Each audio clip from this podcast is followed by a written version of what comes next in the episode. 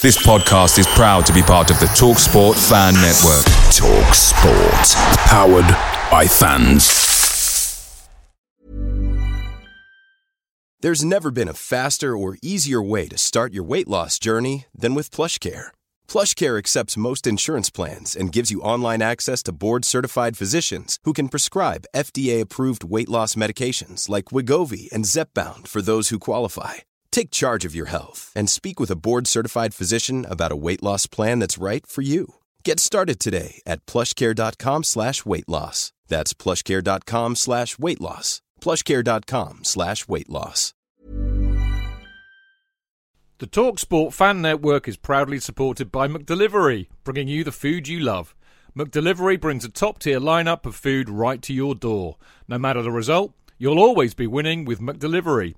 So, the only thing left to say is, you win? Order now on the McDonald's app, and you can also get rewards points delivered too, so that ordering today means some tasty rewards for tomorrow.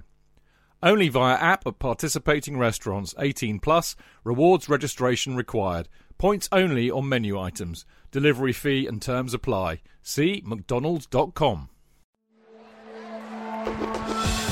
The only place for Chelsea fans. Footballfancast.com. Real fans, real opinions. Welcome to the Chelsea Football Fancast, the best podcast for Chelsea fans by Chelsea fans, fueled by Guinness and powered by celery. Uh, we're back from uh, a very, very cold Stamford Bridge. We've frozen our nuts off there all afternoon, and Chelsea somehow managed to squander a 3 0 lead. I just knew they would screw it up, uh, especially when they should have won. A sign of the times? Possibly. Anyway, a great game for the neutral, but not for us, especially when playing against 12 men. Now, we will be discussing all the ins and outs of the match against Man United, as well as, of course, awarding this week's match awards, the Fannies, for man of the match, chant of the match, Guinness, and celery moments later in the show. But first, my guests this week are a lovely and rare appearance from Stew, Blue Stew. Uh, haven't been described as lovely for a while. That's why I love coming back. That's why you always stay away because you know you get a compliment when you come back. I'll build it all up, you know. Good man. Lovely to see you. You've kind of stepped in uh, because the celery terrorist is absent without leave I this have. week. It's a Norman for Norman substitution. A Norman for Norman substitution. I quite like that. We have, of course, Dazamental. Hello, mate. How are you? I'm fantastic. Yourself? You're Guinnessed up. I'm glad to see that. Yeah. Well, there's a few Americans in. I like to drink with them, and also Super Bowl later on. So fuck it. I'm gonna get pissed for once. Good for you, Darren. That's what I like about you, Darren. You start as you mean to go on. I can always edit you out. Uh, we, we have the legend that is Cheltel, my right hand man, a man who actually shared the limelight with me this week because he and I were interviewed by Norwegian TV and we were apparently subtitled, which is quite weird. Subtitled. so, so I'm told. Um, we're normally subtitled by English TV. I know. So, so that's, I- um, I didn't like to tell him that, but no, you know, fair enough. We, we, No, we were on the telly. It was great. yeah, uh, it's nice to be here, even with a, f- a bit of mixed feelings, that's for sure. Don't even go there, mate. And we also have with us a, a special guest, an old friend of the show, Kelvin Barker. How are you, mate? I'm all right, thank you. In the, in the words of Gary Glitter, it's uh, nice, Nice to see to be- boys, but it's good to be back. Good to be back, but not in a Gary Glitter sense. Definitely not. No, No. I absolutely. stay off the Gary Glitter on a Sunday. After watching that match, I feel as though we've taken one up the Gary Glitter, Yeah. actually. Me too. Yeah. Not that I know that feeling, but at the Not- moment, I think I'm learning it. Not that I know that at all. Uh, now, um, more to the point, we actually have a very, very, very special guest on the show tonight. A man who extols all the virtues of the Chelsea fancast, natural flair, never shirked a challenge, and always gave 100%. And his jokes are even better than mine, allegedly. Uh, a real Chelsea cult ho- hero, Mickey Thomas! One Mickey Thomas! There's only one Mickey Thomas! One Mickey Thomas! There's only one Mickey Thomas. All I can say to that, I'm glad it's not fucking tours. oh yeah, I mean it's great. It's great. Obviously, I'm delighted and uh, to be here. Uh, obviously, um, a fantastic match uh, this afternoon.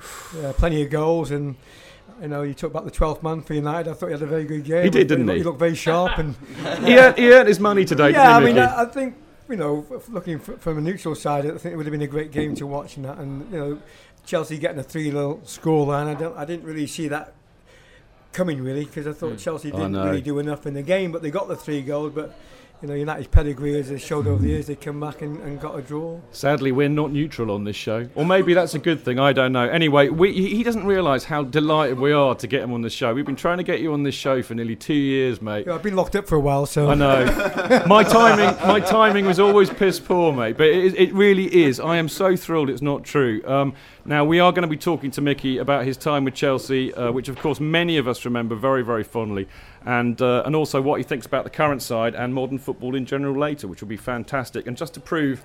Just to prove, I'm not going to disrobe or anything, but in honour of Mickey being here, you know, I've got a shirt that probably would have been five sizes too big for him had he been wearing it at the time. But there it you go. fantastic. He's happy with yeah, that. Yeah, that was that was the old kit we used to. We had one shirt That's only, right. take it or leave it. My favourite shirt. So there you go. So brilliant to have Mickey on the show. The Chelsea football fan cast 3 0, and we fucked it up. Real fans, real opinions. I'm Jason Cundy, and you're listening to Chidge and the boys on the Chelsea Football Fancast. Total nutters and proper Chelsea. Right, we are back uh, to talk about the game. My God. Uh, I mean, the first thing I've got to say, really, Howard Webb. Oh man, I mean, you know, when he got, when he got, you know, when I knew he was going to be the ref, I just knew, I just knew that Man you were going to have 12 players, and and right from the get go, he was, you know, running around like a tit, wasn't he, Tel? Yeah, and even Fergie tried, as you, his usual tricks, he tried to big him up before the game. He even did. though we all know that he's this 12 man anyway, he tried to bullshit before the game, Fergie, saying we get nothing at Chelsea all the time. How much does that bloke want, Ferguson? Worst thing was for me though, Tel, is that every every decision there seemed to be two things that were going on. First one is that there was now a new rule. There's a new rule uh, in the game, in the laws of the game, which is when a Man United player is down on the floor rolling around pretending to be injured, it's an immediate booking. Yeah. Or a free kick. I didn't know that they'd passed that law. Well, there's Fergie's law, new law. Fergie's law, we call it. When uh, when he booked to Torres, I was saying to the people around me, Webb couldn't wait to run over to book Torres. He, he was so full of joy. But he what legged did he- it. He what- ran over. What did he? You know, God Stu. Stu, please explain to me what was Torres booked for? He he put he put a mild bit of a shove on. I don't know. Was it Jonny Evans? Who knows? Uh, uh, but as as the ball was already safely in De Gea's hands. I mean, I couldn't think of a of a worse thing for a referee to do in such a high profile game than to give himself such a rod for his back than to book Torres for that. How are you going to be consistent in this game if you're booking Torres for that? Ridiculous. Absolutely ridiculous. and yet he didn't book. Uh, he didn't even give a free kick for when Torres was scythed down. Well, there you go. That's what I mean. The consistency was never going to happen from that Absolute point on. muppet. Uh, uh, but you know that aside, and I know we'll get on to the, the madness of the second half, uh, in, in- you know later on. But you know to talk about the first bit of the game, I, I, you know same old problems. Frankly, the build up was too slow as always. Uh, you know, giving the ball away far too much. I didn't think they were committed enough in the tackle. Darren, you, you, this is like sounds like a Darren rant coming on. I think. But we had some good chances. I think in the second half of the first half, United actually had good long ranges. I think the first half, like Sturridge's shot, um, where De Gea had to save it, when he around the corner stuff like that, I thought was good. I, I don't know. I thought we played right. I don't think we're too bad. I just think that United, we, we both had some good long ranges. It's not Neither that. It's just the general. You know, down. look. Okay, I'll, I'll nail my colours to the mast. Not that I need to, because I do it every week. You know, um, for me, picking uh, Malouda. Why pick Malouda? Why not A- s- hang on, I haven't finished. Why pick Malouda and why pick Meireles? Because they give the ball away all the time and they slow down the ball. Here's the thing with Malouda. Tell and I were moaning about this at the at the lemon break, weren't we? When we were in, in our own private bar in Gate 17. And, and I said, the thing, you know, Malouda, when he runs at a player, he stops. He will not try and take him on or beat him. He stops. Then that allows time for the second defender to come on him, which means he has no option but to pass it. And invariably he passes it back, by which time they've got 11 men behind the ball. It, it's just so obvious what's happening. Well, it's the thing. Yeah, he okay. He wasn't scaling on. He's making the wrong choice every time. He's losing the ball. Um, I I can understand why Sturridge came off and Malouda stayed on all game. I mean, considering AVB loves to do all three substitutions, he didn't. I think it's only the one today, wasn't it? He did. R- But recently, the last few games, actually, he's been, you know, because I uh, we were moaning about it. To be fair, earlier part of the season, we were saying, Why does he? What is it? Is it like kind of football management? You know, colour in the dots or Seems what there. You know, you always have to have use your three subs, and he brings them. And, and recently, he's not been doing that, and, and I agree. You know, I can't. We were crying. Guy Cole, who, who who stands next to me, we were both saying, get Malouda off, bring somebody else on. And what does he do? He takes Sturridge off and brings Romeo on. Why? He's got a couple of banker players.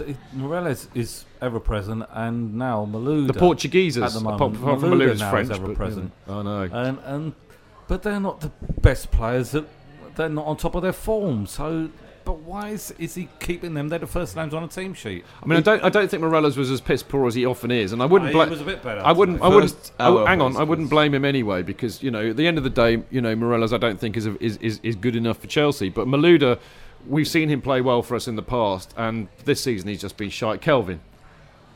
I'm not. Uh, I'm in the minority here because I'm not a Malouda hater. Um, I think he does tend to perform. I think he's up there with the assists. He usually chips in with goals. Stats Uh, man. but but no, I know I know I'm in the minority. and Maybe I'm wrong on this. I've, but I'm going to say I think Sturridge was chosen over Malouda today because Sturridge was making a lot of bad options today. He was being his usual um, Greedy. greedy. self. Yeah. everything you know had to be about him. Torres got pissed off with him. Mata Yeah. had a pop at him. You know, you can't have players like that in your team if you're a team. And we are supposed to be a team. So if he's going to keep cutting in, cutting in and taking silly pot shots from silly angles, then you get him out of the team until he wises up. You know, Mourinho would have had hold of him and made him into a top player by now. yeah. Um, and he, he needs to just cut that silly stuff out. I I think I'll have to say I think you're in a minority of two in this room because I tend to agree. Is that I think Malouda, he, hmm. although he's frustrating and he doesn't back himself to go past players, I think he's tactically quite a clever player. So a player that managers like to play because he's he's going to think a bit. His positioning isn't bad. He will track back. Yeah, but hang on. You say he will track back. You can actually two of the goals that Man United scored in the second half were attributable to that idiot Frenchman losing the ball. I don't. The third goal, I think A. Luiz was looking around to see who else to pick up. Luiz lost concentration on his own man. He was looking around the box to see who was um, being picked up, who wasn't, and that gave Hernandez room. And B. Ivanovic was slugging out to Ryan Giggs. The only thing Ivanovic did wrong all day was that when Giggs got the ball out wide, he gave him enough time to do an um, inch perfect cross. Anyway, look, rather than dwell on the negatives, because I have got the hump, you know, and I mean, half of it, as I said in the intro, is because when we were 3 0 up, I just thought, you know what, we're going to fuck it up. I just knew we were. Tell and I said it on the tube on the way back, didn't we? Yeah, We just uh, knew, didn't we? Yeah. Well, you know, they they just sort of stopped playing after after the second goal. They were fully up for it. Chelsea. They were go, going at a decent pace, passing decently, and they scored a third goal. And then they just stopped. The pace went. They looked knackered to me. I don't, I don't. They did look leggy, didn't they? And actually, at 3 2, the worst thing was is that they just sat back and they invited United on, which is just, you, you cannot do that against a side like They- United. They didn't close with United down at all at any time. It's just unbelievable. They let the wingers of Man U, you know, they they were had to chase the wingers from inside uh, the the goal area rather than being anywhere near the wingers all the time. So no wonder they got tired. I, th- I think two simultaneous things happened to really change the balance of the game, which was Scholes coming on and Essien's legs just, just going a bit. Yeah. I don't think he had 90 in him. And all of a sudden, we were stretched all over the park, and the intensity that Essien had, which was brilliant uh, for, for as long as he was had his legs about him, uh, just had gone. And uh, then our midfield looked so weak when when Essien when he ran. and, and actually, you know what? As in, in, you know, to be fair, to be fair to uh, AVB, or as Ari the Twitch might say, uh, or as Ari the uh, the soon-to-be jailed uh, football manager, one would hope. But, um, you know, as he would say, was oh, we're down at the bare bones, and actually, he's right. I mean, if you looked Yeah. at the bench, in fact, again, Carl, lovely lad who, who, who stands next to me, we and, and his other mate behind him, they were both said, Jesus, that's a very weak bench, and actually, it, Oh, it yeah. was pretty, you know, pretty bare, to be fair. That rhymes, doesn't it? It's good on that. I got there in the end. Uh, so in mitigation, I suspect he had no choice to, to, but to have uh, Malouda on, and we all kind of knew that Sen, uh, you know, he wasn't probably going to last out the nine they gonna- minutes. When they but- going stick on someone like Piazon or well, why whatever, not? Well, right? because he hasn't b- tried him before, I suppose. But then why have him on the bench? Yeah, you know. well. Well, he had Bertrand lined up to come on. Or um, Bert, as he was announced. That- we, Oh, we- was Paul. Paul had the uh, the team on his iPhone in the pub beforehand, And I looked on the subs bench, and there was this bloke called Bert. I was like, "Yeah, bring Bert on. I like that." You Oh, know. no, Bert. Anyway, sorry. But yeah, no, he had him. He had him off the bench. He was readying him, and I think they were, I think they then scored their second goal. Yeah. And he obviously thought, "No, this ain't the place for an inexperienced Let, let's let's let's try and hang on to a Um, three-two lead. That's what it looked like, didn't it, Kelvin? Well, I bring, bringing on um, um, Romeo. Romeo, Yeah, that that, that Taking said off that that the- yeah, that was what that was what he was trying to do. um, yeah, But, yeah, absolutely. But, that wouldn't. I, I mean, that wouldn't have been such a bad move if it if it had worked out because. Um, you know, you if it, if it's getting a bit tight like that, then you, you, you protect what you've got. But it's, uh, I don't know. It didn't work Okay, anyway, hands did around it? the table. How many people around the table, and I include the benches in this, how many of us thought at 3 2 that Chelsea would be able to hang on? No. Wow. I thought we'd win 4 3. I thought they'd score a third, but I thought we'd score a fourth. I always thought we'd win even at 3 2. I just thought I love you, Darren. You're a glass half full kind of guy. But we could have done it. Look at like Mata's um, free kick. Look at Cahill's shot. We could have beaten them for free. And, and Essien's as well, if you remember. I, I, didn't think that was. I mean, it was better than his one that he went on for a throw. But Essien, That's all the- do you know that's twice he's done that in a week? He did that against Swansea as well. And I, I thought the only player capable of doing a shot which you can shoot from the middle of the park and miss the corner flag was Jimmy Floyd Hasselbaink. That's twice Essien. But, but that, that was a moment of him. uh, His legs had gone at that point, and Yeah. he, it was a moment of I'm just going to shoot because I'm not going to be able to walk past anyone with this ball. My But he did get a good one on target, to be fair, after that. And, and Yeah. Cah- Cahill, last minute, could have won it. I mean, that was that a was cracking such a shame. Look, Like- talking talking to some positives. I, I mean, you know, I wanted to be so positive, and then you took me down this negative road. Honestly, it's nothing to do with me. Um, but I was going to say, Branner. I thought had a great game today. I thought he's. I mean, there were two two. Oh, oh! benches, benches, give us a song. It's nice to get a round of applause. It's not often. I was going to say, not often. Chelsea's number two.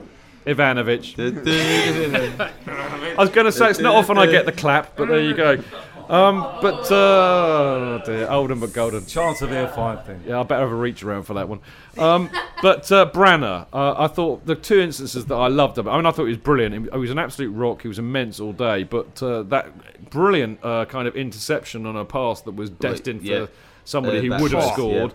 And then when he took it off the toe of, I can't remember who was attacking, probably Ashley Young, I don't know. But he took it off their toe as they were about to score. And that was so hard to do because he was really mm. running the risk of putting that in the back of his own net. So the skill required to and the balls to, required to have done that were fantastic. I think it was. Welbeck actually, Was and I think he came out of his position because he'd seen where the Yeah. danger was and Yeah. actually got in ahead of Welbeck. So I, I thought Branner was fantastic, but I also thought that Essien had a good, solid game, and I actually thought that Cahill had a very solid game, and actually I felt that he grew into it as the match went on and got more confident and felt, you know, more at home playing in a Chelsea shirt. Yeah, he was, he was bossing the back line around quite Yeah, a bit. I like to a see lot of that. this going on, you Yeah, know, yeah, yeah. like organising it Go all. for it. He looked like he gave a shit as well. Like Yeah. you, you could see like his actions after like an incident ever happened. He really did care. I just think we weren't closing down outside the box. That's like No. th- their chances were outside the box. They weren't like they weren't breaking us down. And being Midfield, that's the midfield Oh, yeah. issue again. you know. Exactly, I agree. I agree. That's the thing though. Essien played well, but him and Marina. Well, they don't. I mean, well. Mata doesn't track back. I, I my argument would be why should he? Yeah, Sturridge exactly. doesn't track back really like he should because No. he's lazy. Malouda doesn't track back because he's slow. Doesn't really leave you with much, does it? Yeah, you got Torres that does. That's the thing. Torres does. doesn't when they do. Tor- Torres is here, he's there, he's every fucking where. We should Yeah. start singing that song to him, you know, because he bloody well First is. shout, Yeah. But you know? be fair to United as well. Um, No. no, no, no. but to be fair, you look No. at Rooney's performance today. Ro- Rooney actually was pulling all the strings. Yeah, he was dropped pulling, back a pulling and Howard pulled- Webb strings all game, He Kelvin. was, Oh. yeah, he was, he was. But we've only got, uh, you know, at the end of the day, we've blown a 3 0 3 0 lead at home against a very average Man Mm. Yeah, United team. absolutely. So we, we got to put the Howard Webb shit aside, really, and actually look at ourselves. No, here. absolutely. This should not have happened. The but, thing with- but Rooney picked us off. Uh, what I don't get about the Rooney thing is uh, no one actually realised he just did the same thing every time. He got the ball, he looked like he's going to shoot, he like go inside, looked going to shoot, and then just lay it off to the person next to him. And we just all ran to Rooney and just let them. Rooney, I thought, started to play, and I think Kel, uh, so I think it might have been Kelvin that mentioned it. It might have been Tell, I don't know. But actually, Scholes And I remember when, when I was watching it, and again, Cole and I were talking about it, but when Scholes came on, he changed that game because suddenly United had a player who could put their foot on the ball and pull all the strings and pass it. And it, and, it, and the reason I, I remember it very uh, vividly was because it was in such stark, stark contrast to us. We had nobody in that side who could just calm it down, put their foot on the ball, and make an accurate or a decent pass. But the other thing, of course, was it actually freed Rooney up to do damage further up the field. Because until Scholes came on, Rooney was having to do that far deeper, and it wasn't causing us really any trouble. I thought first half. Discuss. Well, there was no right. there were no AVB tactics to uh, to close down anybody, Rooney or anyone. You know, uh, Scholes came on. The, word should have gone out. You close him down to anybody, uh, but uh, there was, and then there's nothing. No one, no one closing down Rooney, and nobody closing down anybody. So, so th- I couldn't see the tactics. You know, did they just let Manu have to have the ball and uh, all the time in the world to pass it about? No close. You close down some danger plays. You stick someone on. You so you stick up that bloke's arse, and you don't let him. You say, move. look, Chel Taylor said, when you see that bloke, have a reach around. Yeah. Yeah. That's what you would Kick say. Kick him up the arse. Kick him up the arse. That's it. Hit him on the head. Hit. No, no, we're not doing that one this week. We always but, do. but, the, but but Chelsea just they just let the players, the Manu players, go anywhere, and there was no sort of um. This bloke's got to be sorted out. I know. None well, of that at all. that's what I mean when I said I just didn't see any commitment in the tackle. There was nobody prepared to not- put their they- foot in. no, they, they let them run about. Well, I don't think we fancied ourselves man to man. I think uh, everyone who had a, an opposite number to, to mark thought they'll do me if I get too close to them, so we gave them a lot of time on the ball. I think there was a lot of that. But for some reason, with Scholes, he's got to be an easy guy to tackle, isn't he? He's not going to run past you. No, So why but you know, uh, much as it pains me to say it, he's a superb football Oh, player. he's fantastic. I mean, he was, he was spraying them left and right. We were stretched all over the place. just we? goes to show, doesn't it? You don't have to be uh, young and fit and able to run around the pitch for 90 minutes if you've got the ability to pass the ball and control the game like he has. You Like know? Hullet was the same. Hullet Yeah. never Yeah, could run for Yeah, us. But he was Hoddle as well. Yeah. Although we're not allowed to mention him anymore, are we, Darren? um, what about the penalties then? I mean, you know, I, I didn't think the first one was, although the guy, uh, you know, was. I better not say that. I didn't think the first one was because it just looked like it was a 50 50 and, you know, they just were shoulder charging each other. It was a pen. It was, I mean, I, I'm a long way away, Kel. No, but, I've seen you it after the game on Yeah. telly. The first one was a pen, the second one wasn't. Yeah. Yeah, 'cause I so I couldn't even round. see what happened with the second one. I didn't even see who tackled who or who got fouled. Welbeck, Welbeck actually made contact with Ivanovic. Welbeck, made contact uh, with yeah, Ivanovic. Yeah, he, his his leg came into contact with Ivanovic, not the other way Was round. it a trailing leg or something like that? It was or- one of those. Oh, yeah, yeah, that clever one that they did. But Howard Webb Yeah. was so quick to like give a Couldn't- penalty. couldn't with He'd already blown the whistle, Couldn't wouldn't be he? quick. Oh, there we go. I've earned my bonus today. Yeah. Unbelievable. So they were fairly soft. Or the, f- the first one was First one definitely was a a pen. penalty. Sturridge Yeah. was clumsy. He was Yeah. clumsy. He shouldn't have made the challenge. He should have let him go. He was ahead of him. He should have let him go. He was Mm. I think he went in with his wrong foot as well. Actually. Yeah, he Okay. did. Yeah, Maybe fair that's why he doesn't track back because he's crap at it. Yeah. Okay, fair enough. So one of them was, one of them wasn't. Um, but I, I, one of the things that I, I, I found quite interesting actually after the third goal went in, uh, which you know, typical. Actually, I was really pissed off about the two goals we scored because I was still drinking my hot chocolate, so I couldn't celebrate as exuberant, exuberantly as I wanted to. They should think about these things, really, They should do. they? If you're gonna should say that. Allow ten minutes for Chidge to drink his hot chocolate before you score. It's like should be in their contracts, Stu. Yeah, well, it's part of his half-time team talk. But whatever. Keep Um, it tight for ten. But um, no, I'm kind of fast forwarding a bit. When uh, when Man United scored their equalising goal, uh, Mata absolutely did the most unbelievable hissy fit. He threw his arms down and he looked straight across the pitch at Malouda, which is my point about the third goal. He was not happy. It was that simple as, as he was not happy though. No, I know, but you know he's Spanish. They've got to get it out of their system somewhere, haven't they? Yeah, But no, they don't like the French anyway, do they? well, I don't like the French no one much. likes either. the I was gonna say. How, how frustrated must Mata be though? He's come to Yeah. a Chelsea Yeah. team I that know. for a good few years now have been really Yeah. good, and to be honest, he's on a mentally he's on a different level to everybody Oh else on that pitch. yeah. you He know? really is. And he must be frustrated. It must be getting him down because he's still performing week in, week out. He is our little shining light. He He scored quite a good goal, season- didn't he? Yeah, it was Yay! Tell, finally, we get to what we want to talk about. Do you want to take us through? Because you had a perfect view of that. Uh, yeah, but I was in the bog. You weren't! you weren't! you fool! See, I thought I, I thought I got a lager at half time. I thought two minutes before it's gonna kick off. I'm sorry, I'm sorry. That's I made go my to the- day. That has made my day. You But I missed saw the replay on the thing.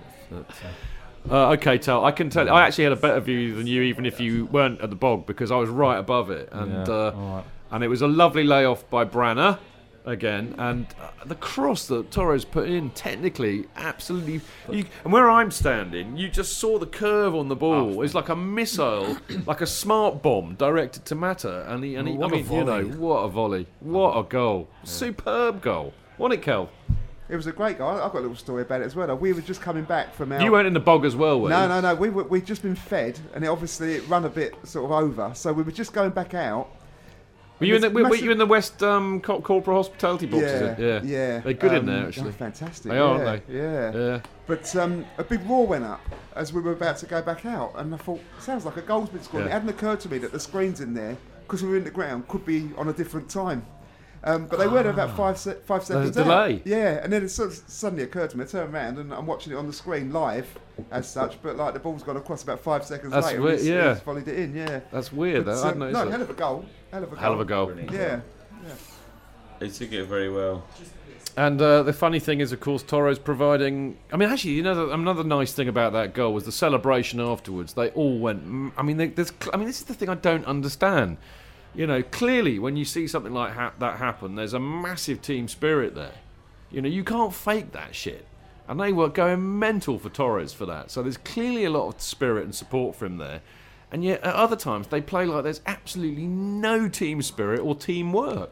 Well, I, I, I don't don't know if it's team. I think it's chemistry. I just don't see a chemistry which, which really ties the whole team together, especially when we got, you know, Sturridge going on his own into the box, and Torres and Mata will not be Yeah. there As a- because as a very famous man once said, "Seems to me it's chemistry." or no, lack of. I mean, there is there is no spark. It, it's not a team that's well oiled in the ball. That was yeah, that was for Daniel Klassen, by the way. Was it? I hope he's laughing. No, he will be. Oh, He'll good. get it. Good. Um, Used but- in Rush. Uh, how did you guess? How did you know, Just Darren? a little winkling. I mean, I've heard you one or two times talk about Rush before, Yeah, so okay. I thought I'd stick my neck out. Mate, it's not natural science. Get on with it. Oh, okay. I'm, I'm getting it now. All right. They used to tweet this shit as well. The prayer you did about two months ago, didn't you? Just tweet Rush Yeah. songs. And and Ian, Ian Davies, from the from the Imperial. There's a lot of us out there, Darren. Yeah, be very careful. Anyway, Stu. Uh, but yeah, I say I, th- I think his band sounds like Rush. What more do you want? only a little bit. Uh, but I think the, the chemistry which, which did happen for that goal, that the best moment of football in the whole game was our three shining lights, the three players who do look Yeah. like, like players with talent and, and Torres, belief Mata, and back Branner. themselves. Yeah, exactly. Between the three of them, if they those three can just keep linking up, then maybe we've got something. But to be to be fair, Stu, I mean, this is the another puzzling thing about Chelsea at the moment because actually one person we haven't mentioned at all is Petr Cech, who I thought had a superb game today. There was about three or Apart four from a bit of distribution, distribution. thank Dis- Yeah. distribution, piss poor. But but what great s- Great saves, saves. great handling. You know, sure. th- those are the kind of saves that, Was that our keep you in the game. today? He was our he captain. didn't show it. No, He's and quiet especially isn't when he? the goals go he, in. he, he didn't make his presence felt in their penalty box No. enough, Darren. I don't think. He when they were letting it go, I, I don't agree with keepers being captains. I just don't see it. And when we're letting in goals, there's no one there riding the team up, getting him back up for it again, out there, leading by example. I mean, yeah, he made good saves, but there's nothing else he can do. Who A el who should have be been the captain then? Ivanovic. There wasn't. You're right. There's not. I looked around the team thinking, who would I pick as captain? There wasn't many people, but I just no. He's too shy. He's too He is, quiet. he probably is, right, he We've is. got too Probably right. many But I think- quiet men. We've got too many quiet Yeah. men. Yeah. Outside of Well, I think Czechi's as well because Yeah, the, so the amount of times the defenders turn around and have a go at Cech because he's not communicating with his Yeah. back line, i- it's quite a lot. Anyway, um, what I was about to say was what puzzles me is that actually, if you look through the team today and you go through them all, Cech had a good game. Yep. Branner had a really good game. Yep. Cahill had a good game. Luiz had a good game. Bloody hell, Bosingwa, I thought, Yeah. had a good game. I coat him every week, but to be fair, Boss had a decent game, right? He had a decent game. Essien had a decent game. Mata had a decent game. Torres had a decent game. So out of a team of 11, only Malouda, Meireles, and Studge didn't have a decent game. That's only three out of the 11. Having a decent game ain't going to get you very far. That's my point entirely. Thank you. Tufty played well for a first hour, I think. The last half hour disappeared a bit. But I thought he was mm. alright. But what, what this is the point I was trying to make with, with Kelvin. You know, having a decent game isn't enough when it's only eight of you out of 11 that are having a decent game. And actually, if three of you are having a piss poor game, it fucks the whole side up. And that's my point. You know, they not they are not at it enough to be winning these games at the moment. Decent is average. and we're hmm. an average side at the moment. Thank you very much. We're a mid-table. We play Yeah. like a mid-table side. Yeah, but sometimes you can get away with that by having a good, strong, tight team ethic and a good, tight team philosophy. You know, I mean, so many teams down the bottom of the table survive every year purely because of that with shit players. And a little bit that can take you so far, but we've got none of that. There's none of those players. There's none of the sum is larger than the sum of the parts for, for Chelsea at the moment. There's Not no none of spirit, it. yeah. There's, there's no, there's no great spirit. But, but you look at, ethic. I mean, I hate to go on about Mourinho's sides, but we have players like Thiago who for really are quite average players, but just you know shining in a team which is which is strong and there's the team is winning things, and there's none of that. The only way we're going to win games is when a couple of players have amazing games, score a couple of goals, and we wing it for the rest of the Mm. game. That's the that's the real problem. Where do we go from here? I mean, we've just, you know, to be really honest with you, you know, um, on that uh, the ninety-minute football show that I do on the Sunday. Uh, Not today. Not today, obviously, because there are more important things to do. But um, you know, I said, I said uh, before uh, on last week before the Swansea and the United game, I said I, I see us getting two draws, and I was actually more worried about the Swansea game. You know, I thought we might get ripped apart, and actually, for most of it, we did. But um, you know, I I predicted two draws. We've got two draws. We scored three against United, but I'm still feeling really gutted because, you know, oh, it does Well, my head Well, in. there's two stories, isn't That's there? the way it happens. Well, yeah, exactly. One one story is we've played United and we got three 0 and really we could have got beaten uh, before 90 minutes. But the other story is there's no way after 60 minutes you should be losing a three goal lead. No, I mean way. that that's it, Stu. And I mean, Tell and I were saying this on the tube back. You know, it doesn't matter who you're playing against. If you're three 0 up, you do not, you know, you do not let that there are one so slip. many ways to protect three 0 leads, Yeah. and we didn't do any of them. And we were at home. And we were at Uh, home. What used to be a fortress. I and know. As Mickey said to me during the game today, Stamford Bridge is not a fortress at the moment for us. We, Yeah, we were yeah. time wasting as well. Like after the third goal, Yeah. Like whenever Cech was getting like when Cech was getting goal kicking stuff, we were time wasting. We just um, when we had corners as well, we just walk over there. Like it's embarrassing at home to watch us have to use like delaying Yeah. tactics. It was a bit. So where do we go from here? I mean, you know, I, It's, it's, it's horrible, isn't it? Because it could have been oh another could great have, big we could have beaten Man United Yeah. three 0 I mean, that would have kept me happy for about a month. Send out messages Seriously. and all sorts. You know, It would have if if you do that, then the, the, the morale, the team, the belief, and everything else. Like if we had won three 0 or even three one, it wouldn't have really made a difference. Like we would have still been like the teams, like the higher the team, especially when we haven't got our best players out there as well. It would send messages, but it just didn't happen. Like, Because I mean, there was a lot of panic before. I was reading Twitter a lot before I went to the game, and there was a lot of people thinking, "Oh dear, I think we're going to get really done today." You know, there was a lot of fear before we Twitter's went full into of that. fucking idiots there as well. That's the trouble. Yeah, well, you're on there. and I predicted we'd win two one. Yeah, Torres we- brace, I said actually. So Yeah. maybe I'm a fucking idiot as well. Yeah, well, yeah, But- because you got it absolutely wrong. So that would prove that, Darren, quite quite fundamentally. Okay, yeah, or fundamentally. Fundamentally. fundamentally. Ooh, there we very go. good, yeah. Very good. But I think people like because we can on our day. I think we can beat anyone. And at Old Trafford, we, we turned in a good performance. Yeah.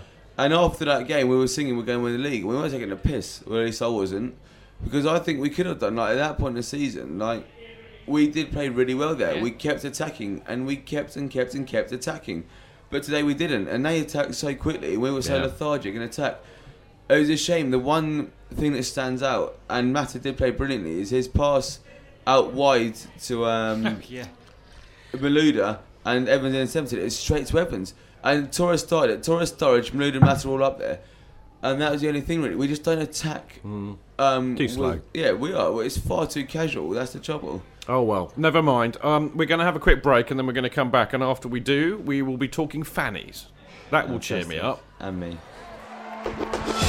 Football Fancast are always on the lookout for enthusiastic writers and show presenters to get involved with our fancasts. If you want to have a go and think you can represent the fans' views, email us at getinvolved at footballfancast.com. Right, uh, we are back, and uh, in, in true Chelsea fancast tradition, we are going to start with man of the match. And uh, my one and only nomination this week, although actually to be fair, I thought there were quite a few good performances as we've already discussed, but my nomination is for Brana, who I thought was fantastic. Yep. Ivanovic. Ivanovic. Chelsea's number two. Ivanovic. No, he gets my vote. What about you, Kelvin? Man of the match Yeah, today? yeah, I agree. I, I thought, yeah, all along, I thought he was. You've read the the, rules uh, of the show, the rider that says you have to agree with me. I like did, that. Yep. No, well deserved today. Yeah, it was. Yeah, I mean, without nominations, he would have been my choice. Anyway. Yeah. I thought it was outstanding today. Absolutely. Geltel. Um, I thought David Luiz was superb today. It- uh, Again. his vision is improving. I don't know whether he wears glasses, but his through balls are superb, and he and they are improving. He, he's finding players in great positions with great long balls, like JT has done, and Frank Leboeuf before him. But Ivanovic was superb today. It's got to be. Yeah, fair enough. I'm glad you mentioned David Luiz actually because I just think he's looking so far. Well, he's far more assured at the back. Why? I mean, Oh, and, and. I'm glad you mentioned Frank Leboeuf in the same sentence too because he reminds me of of Frank because he Yeah. he you know he's actually he, he gets us out of trouble at the back through skill, which He- I love to see. He gives himself so much time Yeah. on the ball. His timing is impeccable. Yeah. And and his through balls now. Well, I, one of them was my Guinness moment in the match. but We'll get on to that. st- Okay, don't, okay. don't don't keep that one. Keep No. your powder dry. Okay. But uh, yeah, But yeah I like the way he was plays. superb today. So Yeah. No, to- Brana, fair enough. Three for Brana, Darren. Yep, same. He did some great things. I liked when he tries to wind people up as well. Like when he collected Ashley Young into the um, sponsor board, and he just sort of slapped him on his head and then just jogged off again after that. When he got um, taken out from behind by, I think it was again Ashley Young, and he just Yeah, got well- up and just got on with it like nothing had happened. He Like, clearly got em- hurt though, because when he went down, he looked in pain. It was embarrassing though. United players like how long they all spent on the floor. Anything, Ivanovic just sort of got on with it, and he did. He made some great challenges. He read the game really well. I felt bad when I said it about the third goal, but that was the only thing he did wrong. He just did not get near Giggs quick enough. Giggs had so long to pinpoint across onto Hernandez's head. That's the only thing he did wrong. But otherwise, he's fantastic. I was. Really was. Yeah, so there we go, Stu. Yeah, well, you know I hate to agree with you, Chidge, but um, Yeah, I'm I have do. to on this occasion. Oh God, I'm gutted. And it's, it's boring, this isn't it? Terrible. About, uh, he just look. He'd, he'd stepped up a little bit.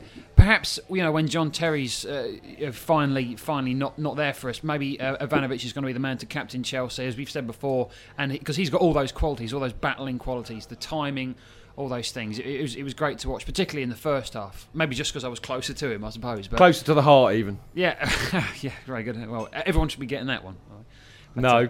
No, they're not. Are they? No, fair enough. I got it. Thanks, thanks Tel. Give me a minute. Uh, no, uh, just b- blood and thunder stuff, and yeah, the, ti- the timing of it as well, because there's so many of those. He comes in at such pace, he could really clatter someone and get sent off. And the only time he did get booked I- was I when think- he lost his temper and just gave someone a right nudge. I know, which I love to see because I, Yeah. lo- I love. I just. I, I mean, there are numbers. I think there was some row going on. It, it must have been Evra. It must have been Yeah, Evra. Welbeck had one as well. And, but I, no, I'm pretty sure it was. Evra. Pretty sure it was with Evra, and I just desperately wanted Brana just to fucking have him. You know, smack him out. I just wa- one of these days. I'm gonna. I, I will take the three match ban. I will take the three match ban just to see Brana deck some mouthy little cock like Yeah. Evra. I mean, it would be worth it, wouldn't it, would. Kelvin? It would, without a doubt. Yeah. No, I mean Mickey. Yeah. Mickey would have approved, wouldn't he? Mickey would have done it. He would have done it, wouldn't exactly. Yeah. Was his first It half? Was right in front of me. Sorry, sorry, benches. It was right in front of me. Was I it? it was I think he did it for you, didn't he? Yeah. He said, "I, I, My will, I will smack, European. I will smack Evra for Annalise. And now I must break you. I will crush you. Yeah. Now I will crush you. I love Brenner. He's just, he's just, I love him. I love him. I love him. I love him. Uh, brilliant player. So I'm so glad he's got. Oh, but quickly, benches. Are you all in agreement with Brenner getting man of the match? 100%. They're all nodding sagely and saying Yeah. 100%. Good stuff. There we go. And Right. James Coppert said the same thing as well, by the way. And I would do anything that James Coppert says. And I'm delighted to see that James Coppert is actually in this uh, month's version of CFC UK with his JT boots. Yep, and the picture. And the picture that Yeah. we broke that story on the Chelsea Fancast. And sent it in for CFC UK. And I well, sent so- it in to CFC UK. And the Shedditor did actually put it in there, which is all good stuff. Right, chart of the match. Um, actually, it's quite a lot of choice today. I thought there was quite a few good ones. There was a good Chelsea, Chelsea, Chelsea, and there was a very good one England captain.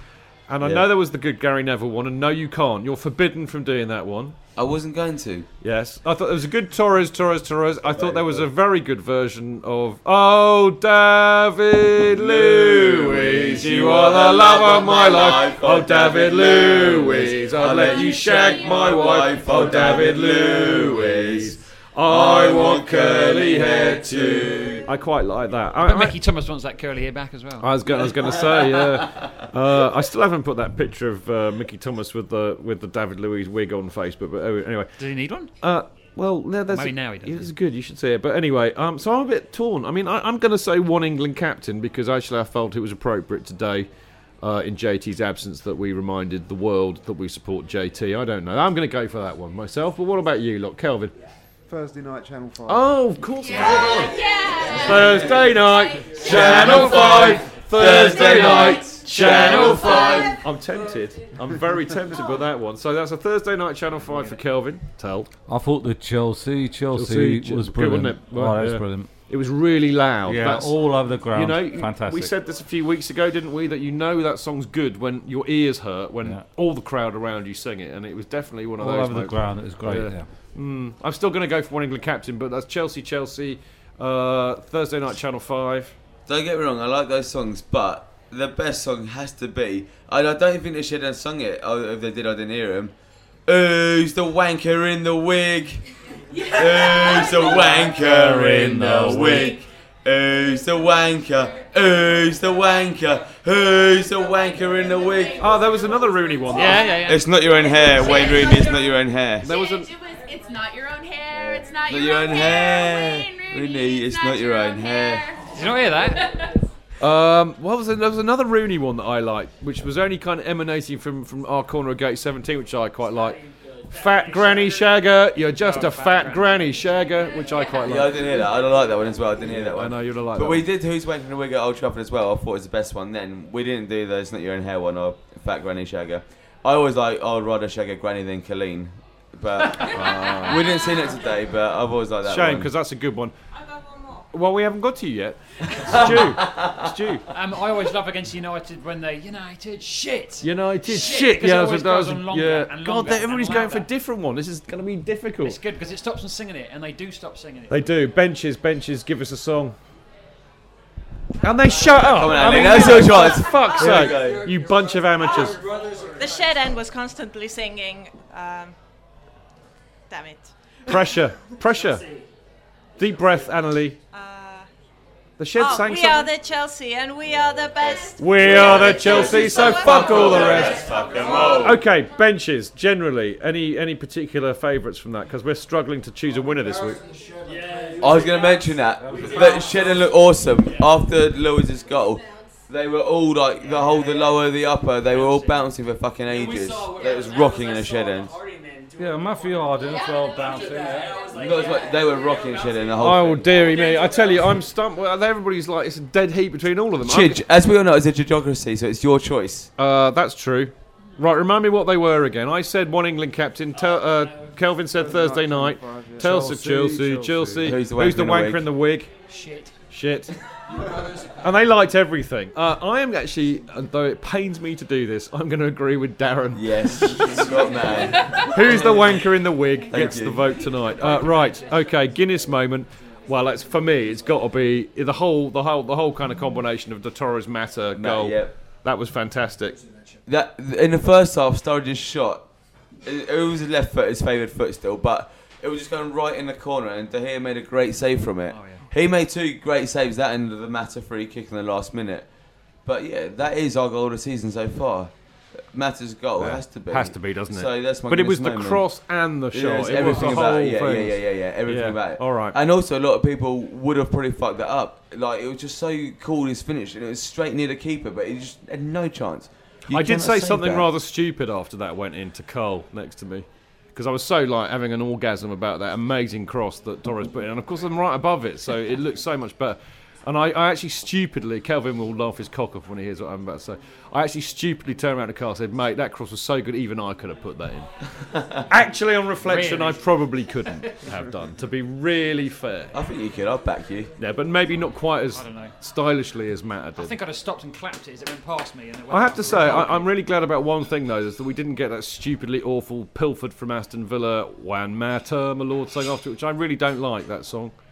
Yeah, I don't either. We should But sing it they, with Dennis White. some of their ones are funny, like One More Drink, My Lord, and the rest of it. But that, you know, we need a proper song for Mata. I've already told uh, He Who Must Not Be Named what it should be. We sang it on here ages ago. Yeah, I hated that. About he plays. And since left when have you right. been the barometer of what we should sing on? And that's why you edit me out. exactly. Uh, I've, I've got one for. Um, yeah, you're the songsmith, for yeah, God's uh, sake. Why not? Uh, you are the Juan and only. I mean, that would be quite nice, wouldn't it? No, because that's a Chesney Hawkes song. Come on. God, Where's your sense of? No, not when it comes to Chesney Hawkes, mate. I telling me draw the line. Forty thousand Chelsea fans singing Chesney Hawkes everywhere. I can. See Yeah, it. I can. no way. No, do better. Right, I'll where were we? time, see how I Torres Mata. Me and Darren are going for the Torres Mata. Kelvin. Yeah, Yeah, I think this is going to be unanimous. Tell. No, I'm going for for what i'm I missed the Torres. Oh, you were in the cross and Kazi, I weren't missed you? it by one second. I just got to the top of the stairs and it had gone in. What By the way, what, but- anyway, Should've never that mind. shake. So what are you Oh, going? What are you going the for? extra shake did it. I'm going for David Luiz's cross in the second half, uh, suit right into the box. It was brilliant cross. I mean, I can't remember wh- which All right. minute it was in, but it was superb. And I'm thinking, and I thought at the time, that's a Guinness moment. Uh, the ant on Twitter tweet, twatted me to say, "What is a gypsy's kiss?" I had to translate it for him and tell him. I think you Yeah. could guess. There's not Fair many enough. things that rhyme with kiss. He's from America or Australia, mate. Um, right, so Torres, Torres Mata, Torres Mata, whatever Tell wanted. Torres, Ma- Torres, Torres Mata, Torres Mata benches. Torres Mata. Yes, unanimous apart from Tell, but that's why we love Tell because he's different. Now, celery, celery moment this week. Celery moment this week. Um, I have, I have actually got quite a few this week. Really? Yeah, I have. You, well, just hear me out. Yep. Uh, I thought Luiz's goal celebration was just bonkers. I love that. I have to say, I love that. I thought you might have missed this, but in the build-up to uh, the Torres Mata goal, the ball was coming from our defence out, and two Man United players, I can't remember who they were, uh, tried to take the ball, and they missed the ball completely and bumped into each other and lost the ball. And then the ball broke free, and then it ended up with Brana, and it was ju- I was so busy laughing my cock off at that I nearly missed the build-up to the goal. Which I just thought was brilliant. But I have to say, if anything was redolent of times past in terms of proper Chelseness, it has to be being 3 0 up and losing and, and ending up drawing after being 3 0 up. I'm afraid I, my vote has to go for that this week, Tell. No way. No way. Because uh, isn't it supposed to be a, an enjoyable moment? No.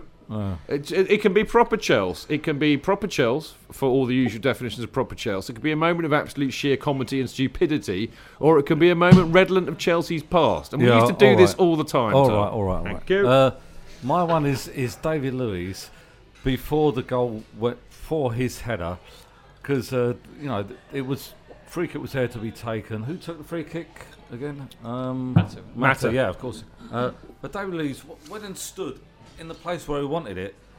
Sort of nobody around him for three or four yards, and he stood there, and it's obvious that's where he wanted it. And then he, went back, and the and Webb blew the whistle, and the free kick was taken, and David Luiz moved exactly into that same spot and headed the ball in. You know, as though Man U twats couldn't see what was going on. How stupid are they? I like that. He stood there all by himself, nobody around him. I like that. That's a good shout. De Gea didn't even move for it as well. When Luiz headed it, literally just stood there static. Um, I don't actually know, to be honest with you. I, I think I mentioned earlier because beforehand, remember we were having a pint before we came here, Someone was saying I'd hate to have to pick a celery moment, and I can't. I, I think I said one, but I can't remember what it was, and I don't think it's actually that good. Just there wasn't really. The only thing that I enjoyed was when um, in the second half when we were three 0 up. When actually two things. A, I'll, I'll give it to the shed ends because I thought they were brilliant when we went three 0 up. I just, I honestly, I thought they were brilliant. Yeah. In contrast, United fans, like away fans, always like better than home fans. Yeah. They were shit after that. Yeah. Like they were giving it large for about like 15 minutes at the start of the game, and after that they were shit. And the last like five minutes after Hernandez scored, neither team was singing at all because everyone's so fucking nervous. Like, mm. and it includes injury time as well. Like, no, I was. I liked it though when De Gea had to get a, it was a goal kick, and everyone would just a he didn't get the ball back, and b everyone just putting their middle finger up at him as well. I did like that, but Shed end for you. that, but overall shed end. Shed end for you. I All thought they were right, fair enough. A, a couple, I think. First, um, Rio Ferdinand getting the last touch on the goal was quite good. I like, I like that. After Luiz headed it. Oh, It came yeah, off his yeah, with his shoulder, yeah. Quite enjoyed that. Yeah, I remember yeah, seeing yeah. him score an own goal for West Ham. Um, but uh, Ivanovic going in and clashing Ivanovic. Ashley Cole really after he he was pissed off because he had those two shit decisions against him blocked from Webb for Yeah. two non-fouls and just going and giving him a shove and taking a booking for it. Oh, that was quite nice. Yeah. Okay. Kelvin, the last celery moment goes for you. Do you need reminding as to what the celery moment is? Yeah, probably. yeah. A celery moment is a moment of what we like to call so a moment redolent of proper Chels. which could be anything that we would define as proper Chelsea, or it could be something redolent in the old days of Chelsea, like a, a thunderous chopper tackle that sent somebody into Row Z, or something just completely stupidly Chelsea, or it could be something of high comedy that we've seen in the game, either by a player or the support. Now, I've gone for us, you know, screwing up a 3 0 lead. Uh, for me, that's redolent of the old That's days. proper Chelsea. Yeah, exactly. Tell's going for. David Luiz uh, telegraphing his header. That's right, yeah. All the Man U players. and they ignored Just it. Exactly. it. Darren's Darren's going for them, kind of putting up uh, a kind of something on the window, one-way so thingy, yeah, the yeah, window, so yeah, that to cover so that, that, that, vacancies. yeah, so that we couldn't abuse shit. Neville anymore, which I quite Oh, liked is that what they actually. did? Yeah, and Stu's going for Ivanovic flattening Ashley Cole just because he felt like it. Ivanovic flash, flattening Ashley Ashley, Cole. Ashley Ashley Cole. Young, yeah, yeah. Ashley Young. I thinking of, yeah. yeah. which I quite like. That's Quite so. What, what do you reckon? You can go for whatever you like, but just as a barometer.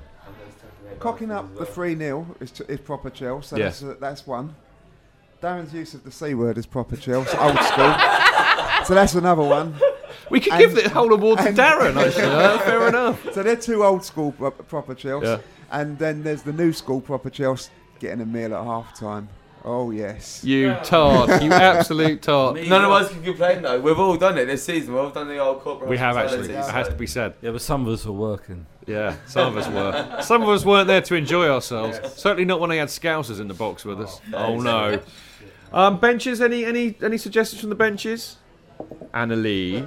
Brana kicking Evra in the face. Yes, that, oh, was, yeah, that yeah, gets it for me every time. I think it's the glorious unpredictability of Chelsea. The same as what you said. You come up three nothing. We're jumping around like it was the happiest day of my life, and then we end up drawing. Yeah, but you see, this is the difference. course, right? This is the difference. I knew we were going to Yeah. end up losing or drawing. You know, we came in and we said, you know, we would have been happy if, if it had been kind of a shit match and we had ended Yeah. up with a draw. We would have been just chuffed about it. But we went up three nothing and we were like the happiest kids on earth. And then, yeah, we ended up Yeah. going. Yeah, I have to of say I agree. I am I am going to use my chairman's casting vote, and I'm going to go for us uh, Chelsea screwing up a 3 0 lead to draw 3 0, like they would have done in the days when Kelvin would write about it. and he is, I, for me, that is proper Chelsea. I know for the wrong reasons, Tell, you're giving me that look. I know. But I think we can all see why. So there we go. That is your celery moment. That concludes the fannies for this week, which I have to say have been very enjoyable. There've been been lots of energy, unlike Chelsea's performance on the pitch. So well done, you all. Uh, right, we will be back after the break for me to sell you lots of stuff. For the latest opinions and news, check out the Football Fancast forum and blogs. Read what your fellow fans have to say and join in the banter. Okay, we're back, and it's my favourite part of the show because it's, it's the bit where I can try and flog you stuff, where I can try and make money out of you. I mean, you know, FIFA fair play and all of that. I need the money, you know. It's only right, Darren, isn't it?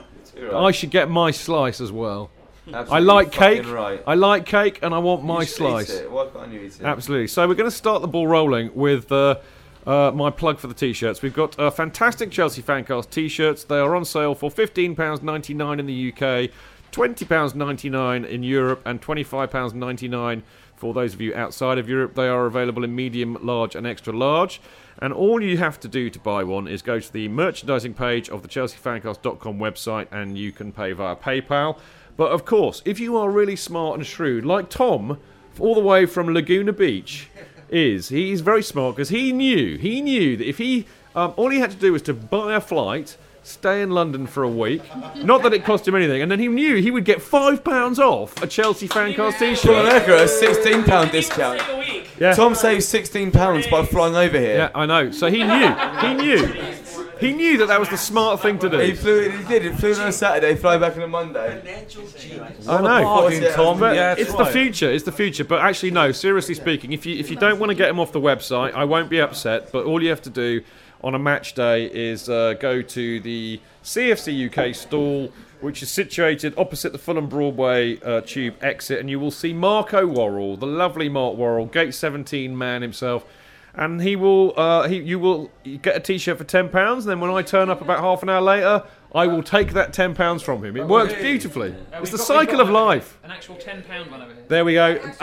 Up, girl. The girls are holding one up. They bought one. Do you buy one as well? The Davison's Good girls girls. That lovely means Fancast. It's my celery moment. that means Marco. I haven't I haven't got my money off Marco yet. So hopefully they bought two. Love it. I love these two girls. They bought loads of t-shirts. They're nice t-shirts, aren't they? Don't you like the logo? It's beautiful, isn't it, man? You get a lot of really good looks by wearing that. Actually, on that note, the other thing I should say is that if you do buy a t-shirt, whether you get it from the store or uh, online, um, I love to see photographs of you in strange places Yeah. of you wearing the t-shirt. Now, here's one tell. Here's one tell that you won't have seen. No. Uh, Paul Crowder, remember Paul? Yes, I remember Paul, Swan, Swan, Swan, brilliant. Paul, love him. Nice geezer. Yeah, you know he's he's at the moment he's doing uh, the mix, the sound mix for his fil- his film on Formula One, and he took a photograph and he's got a photograph of him in his Chelsea Fancast T-shirt playing the drums because he used to be a drummer. Excellent. It looks brilliant. I don't think he did it as part of the. I want to show everybody my. You know, he just happened to be wearing it, and I just Well, looked good at lad. Well I- done. so well done, Paul. And Paul, we miss you. Come back to London soon. We need to see you. We do miss you, mate. So there you go. Um, that's the old Chelsea Fancast T-shirts. Buy one now. Hurry up. Tails off. Custodian says, receive messages about football stuff on your phone, and you actually get paid to view the ads. You get a sixth of rev- revenue of every friend they sign up, and for everyone that selects Chelsea as their team, will enter you into the draw to win signed Chelsea shirt. Watch out for the link to Custodian on our Facebook and Twitter. Very true. I will put that up as soon as I can when the show's gone up there. But it's really great. I mean, if you're into, if you've got an iPhone, you download the app and uh, you basically get emailed uh, on your phone all sorts of ads for football and fun football stuff. And every time you view it and go through to the website, you get money. You get paid sign your for doing yeah, it. sign your friends up. Lovely.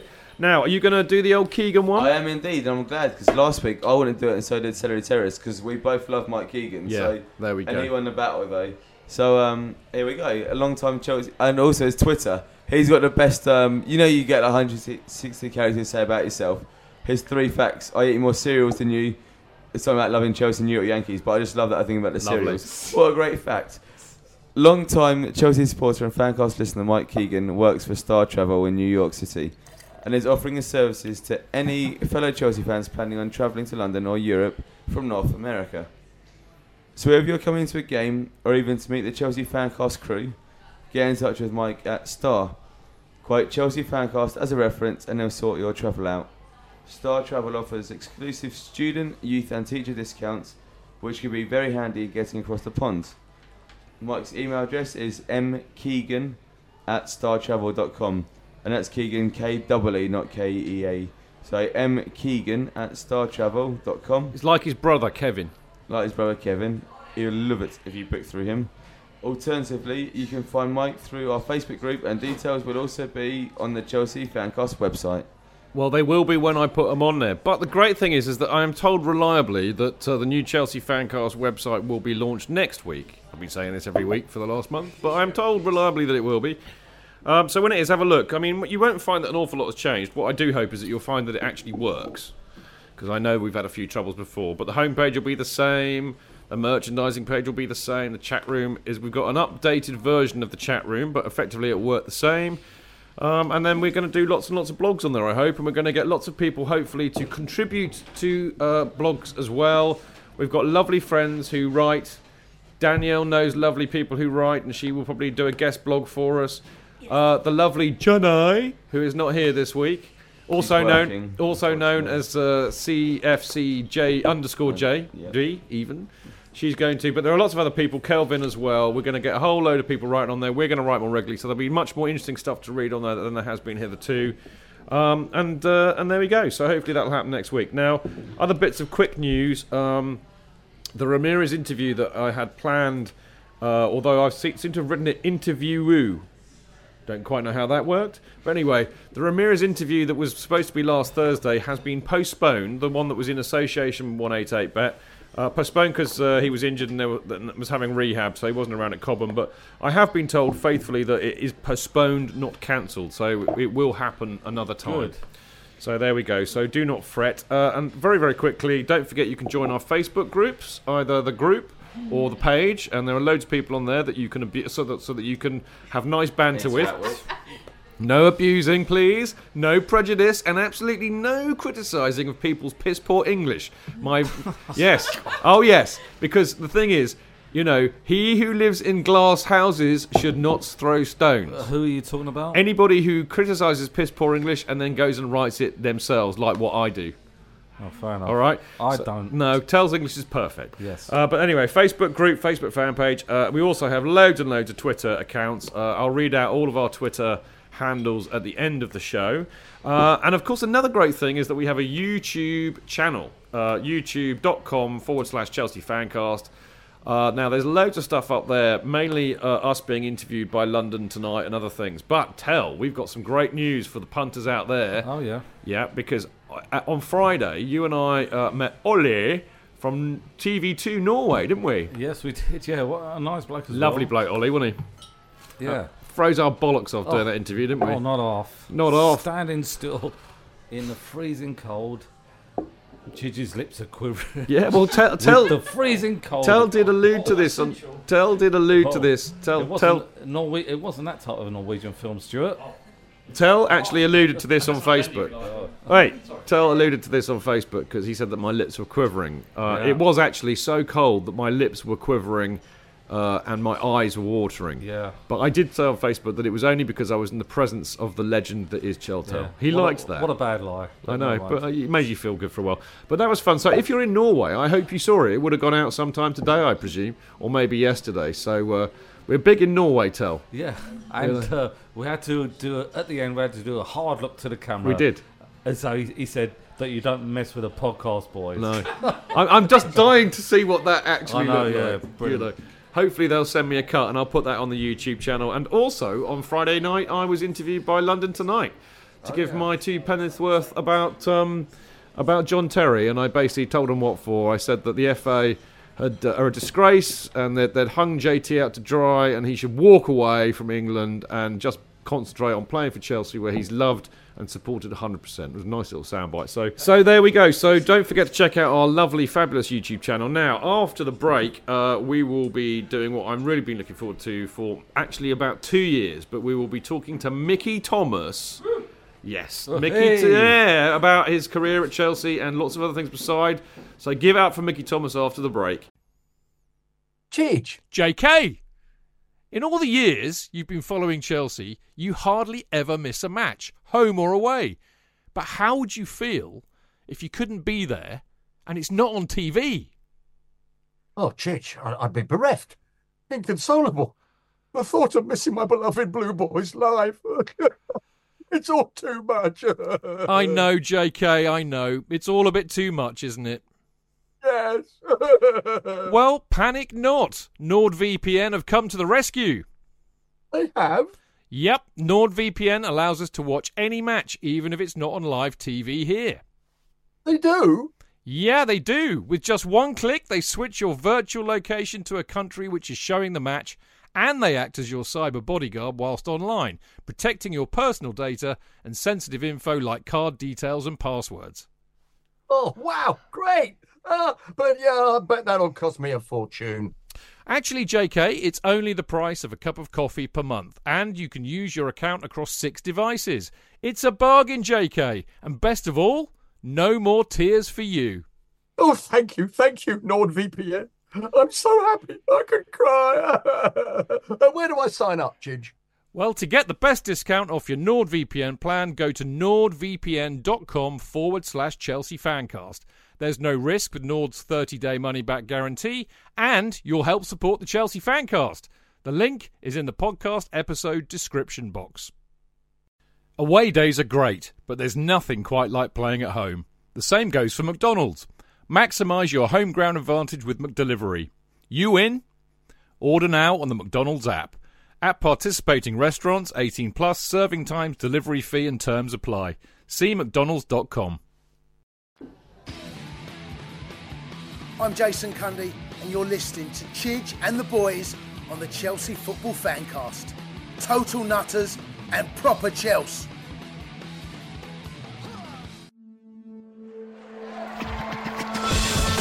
Real fans, real opinions. All right, uh, now we're back, and we are. We have, as I said, you know, we, we're so looking forward to this. But uh, before we do anything, as, as people who listen to the show regularly know, uh, we do something on the show called DLBIA, or as we like to call it, DLBIA. And uh, we do this because Kelvin uh, has written these brilliant biogs of uh, ex Chelsea players, and I, I, I nick them from this website. I did tell him first, to be fair, but I thought as we've got Kelvin on the show and Mickey on the show, it would be really stupid not to let Kelvin read it out. So Kelvin's going to read the DLBIA out for, for Mickey Thomas. All right, can I explain first though? When I wrote this, this is one of the first ones I did when I first started writing for um, Sporting Heroes, and I was only able um, at, the, at first to do 300 words. I could have actually written about a thousand words um, on Mickey, but there's only 300. It's hopefully just captures a bit of. You shortchanged us, Kelvin. That's what you're no, trying they to say. shortchanged me. They shortchanged you. Yeah, they didn't know what they were missing. It only took a couple of months, and then I was I was writing a thousand words Do on it, do it for our website, mate. Yeah, I will. We won't pay you either. All right, do you want me to read the bit at the yes, uh, I think so. yeah? Read the whole lot because I, I can't pronounce where he comes from, so I'm glad no, you are. can I. That's why I was wondering if I had to do it, but Mickey will be doing that bit then. All right, um, played for Chelsea from 84 to 85. Um, position midfielder. Date of birth 7th of July, Wednesday, the 7th of July, 1924. Sorry, 1954. um, place of birth. You pronounce that, Mm, uh, yeah, uh, uh, in North Wales. It's There a Welsh little village. Debut in the snow, Saturday the 14th of January 1984 in a 2-1 win at Derby County at the age of 29. Uh, club career with Chelsea, 43 league appearances and one as sub, nine goals.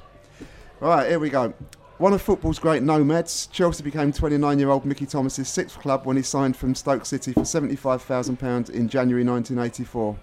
With Chelsea's promotion push beginning to wilt, John Neal brought in the left-sided midfielder to add much-needed experience to his young team, and it proved to be an inspired move as the Blues remained unbeaten for the rest of the season. The little Welshman made a swift impact on the Chelsea supporters when he scored twice on his home debut as the Blues beat Sheffield Wednesday 3-2 to displace the Yorkshiremen at the top of Division 2. Although a player of natural flair, Mickey never gave less than 100% and could often be seen flying into tackles or chasing lost causes. He could also be rel- relied upon to produce the goods when the stakes were high. Hence, it was no surprise that it was Mickey who opened the scoring after just five minutes to calm the nerves on the day that Chelsea clinched promotion with a 5 0 victory over Oh, Leeds. Dirty Leeds. Dirty Leeds. Suffering from injury as the new season began, the former Manchester United player recovered just in time to make an emotional return to Old Trafford and score Chelsea's equaliser in a 1 1 draw. Injured again soon after, Thomas returned to the side just before Christmas and immediately made up for lost time with a winning goal against Nottingham Forest on New Year's Day before continuing his one man assault on Sheffield Wednesday as the two sides played out a trilogy of Milk Cup quarter final matches. Mickey producing outstanding displays in each of the games and scoring the winning goal in the last minute of the third match. Chelsea finished sixth that year with Thomas scoring seven goals, but a broken jaw suffered prior to the start of the following season meant that he would be un- unavailable for the beginning of the new campaign. During his enforced absence, new manager John Hollins, who unlike his predecessor was unhappy with the arrangement whereby Thomas was allowed to commute from Wales on a daily basis, moved to sign Crystal Palace's Jerry Murphy as a replacement. It was therefore inevitable that he would soon be on his way, and in September 1985 the announcement was, was made, much to the dismay of Chelsea fans everywhere, that Mickey had been sold to West Bromwich Albion for £100,000. And who was that by? John Ollins. Kelvin Barker, it says. Oh, yeah. You've got to read that. Sorry, I thought- we always read that out. I didn't sell him to West Brom. I think round of applause for Kelvin and Mickey there. Too short a career. Now, Mickey, um, when we have a guest on, we always do this thing called 60 Second Fan, which apparently is where you have to answer loads of questions about Chelsea. Yeah. It's all right, they're really easy. Don't, Yeah, don't panic. yeah. Okay, and the trick is to try and do them in a minute or 60 seconds. Nobody ever has. Just to make you feel better, it took Cundy five minutes. Yeah, well, that's Jason. That's quite quite right, you know. Uh, so right, starting from now, Mickey Thomas, 60 second fan. Favourite Chelsea game? Uh, home debut be Sheffield Wednesday because I scored the two goals. Lovely. Best Chelsea goal? Uh, against Leeds United when we won 5 0 the first one. Lovely. He's done this before, hasn't he? Best Chelsea player? Uh, Joey Jones commitment, uh, one of the best ever. I mean, Brilliant. Brilliant. Yeah, the, the, the first. He didn't do that when he got home. He scared of his missus. What for those of you listening in black and white? I just did the Joe Yeah, Jones clenched yeah. fist. Not quite as hard as him, but I tried. Yeah. uh, now, your most legendary Chelsea moment? Um, shagging two birds on the Chelsea centre. where, where got, I want to hear that again. Where, where did you do it? Uh, on the centre circle. Uh, uh, Centre circle. yeah, I did You that, christened yeah. it. It's back before the game. Oh, top man. Oh my god. It's the best dribble we ever did. Oh, Kelvin, you're on fire, mate. no, it's his joke. He said it to me Oh, well, fair enough. You Any reach around? No, no mind. No, no reach arounds for Come you on, tonight. my, Last question. Chicken away. Go on. Last question. Uh, Favourite Chelsea pub? So, pub. Uh, the one that nearest to the ground. Your day. That would have sun that would have been the Stanford actually. Yeah, in Mickey's yeah, day. Yeah, yeah, it was yeah. the Stanford. It was my wasn't pub it? in that day. He used to go and drink there too at the same time. Mickey, you've probably done that in 60 seconds. We'll It say. was. It was within a minute. It was. Oh, look at that! Darren's even been timing it. Now we're going to have a good chat with Mickey now uh, about those fantastic Chelsea days. He's already kind of answered one of the questions I was going to ask him because I actually read his book. Uh, uh, I finished it off yesterday, and a cracking read it was too. Uh, and one of the things I forgot actually, Mickey, was that you could have actually joined Chelsea earlier than you did, didn't you? Because uh, you went to Stoke instead, but Batesy phoned you up, didn't he? Yeah, it's a true story. Um, I, I shook on a deal with Stoke on the motorway uh, M6, and as I got home that evening, the phone rang, and the, the guy that on the other end of the phone I never heard of before, and the conversation went like this. He said, uh, "Are you Mickey Thomas?" I said, "Yeah." He said, "I'm uh, Ken Bates, the Chelsea chairman." He said, "I've been told not to touch you by a lot of people in the game. So you're a bad lad. You're always out drinking, shagging, never tune up for training." I said, "Hey, hang on a minute. Can I just say one thing?" He goes, "Yeah. What do you want to say?" I said, "Your information's fucking spot on." Yeah, and I posted to meet him in the, in the Piccadilly uh, on the following evening, but because I shook on the deal uh, handshake, I, I didn't want to break that truce with Stoke, and I went to obviously play for them. And 18 months later, I eventually get the opportunity to play for Chelsea again. So So what what made you join, join us after that? I mean, because John Neal was the manager, and of course, you know, you'd known him at Wrexham, hadn't you? So that must yeah, have been yeah, a big I mean, that, factor. that was yeah? one of the main reasons. Joey Jones and Eddie Niedzwiecki, the goalkeeper for Chelsea as well. Um, so there was a good connection there, and John Neal had great faith in my ability, and he, he knew how to control me and work me because I was quite difficult in those days, as you well know. Not sure what we're going to do next minute, so he knew how to control me. I mean, that team, you know, is, is so fondly remembered uh, by men of a certain age, uh, Kelvin, me, and Tell particularly, because it's kind of when we were first really getting It was a great the club. time, by the way. But there, were- the, what I love about that team were there some there were some really great characters there. And, and talking about Joey, I know Joey Joey's your best mate, but he turned up when we were almost dropping down into Division Three. And what we loved about Joey as Yeah. fans was his attitude and commitment to the game. Well, it was because it could have gone the- opposite way for Joey. Because when he made his debut at, Carlisle, he was booed by both sets right. of fans. You know, Chelsea fans initially didn't take to him, but once he knew what he was about, his commitment and, and his desire to win football games, uh, obviously you couldn't doubt that. He's, an amazing character. Uh, he's a Proper footballer, wasn't he? Well, yeah, I mean, he, he's very gifted in that. You know what I mean? He, he, he knew how to tackle, didn't he? That was his speciality. Yeah. You know, he could he could challenge for the ball, and, and more nine times out of ten, he win the ball and take the man as well. But he was a fantastic career. But I don't know what it is. I've always loved players like that. You well, know? yeah, but and Chelsea have got a yeah, reputation I, I for that. think you don't get them these days, the Ron Harrises, etc., No. because the football changed. I think for the worst because you can't have any contact in today's football. Uh, Joey Jones and people like myself wouldn't be able to play the game because it's not about contact. I was going to say, I mean, you know, most people remember you, uh, you know, for being a player with a lot of flair, fantastic left foot, great at pe- beating people and scoring goals. But you, you know, you would track back and tackle back, and you would never shirk a challenge. And again, I think, like Joey Jones, you endeared yourself to us because of that 100% attitude. I, I think wherever you go, wherever you play a game of football, if you give 110%, i- if, if you're not playing well, the fans will accept that. And uh, that's one thing that we learned from a very early age as, as young boys growing up in Wrexham. You know, uh, a coach there called George Shaw said, you know, give everything, even when you're not winning and that. I remember early in my career, I was playing for Wrexham, very early in my career, we were getting battered by about three or four nil. And they had two centre halves who were six foot odd and said this game would be easier, but this little git here, he won't stop running. You know, and I, I never give in, and that, that's what I inherited from a very young age, and that, and Joey did the same. I think every fan in, in, in, in this in this room today will understand what I'm trying to say is that if you give everything, it might not be your best, but they'll accept that. Fans realise that they know it Yeah. if you give give your all, and they know it, and that's why they love you, and that's why they love Joey Jones at the same time.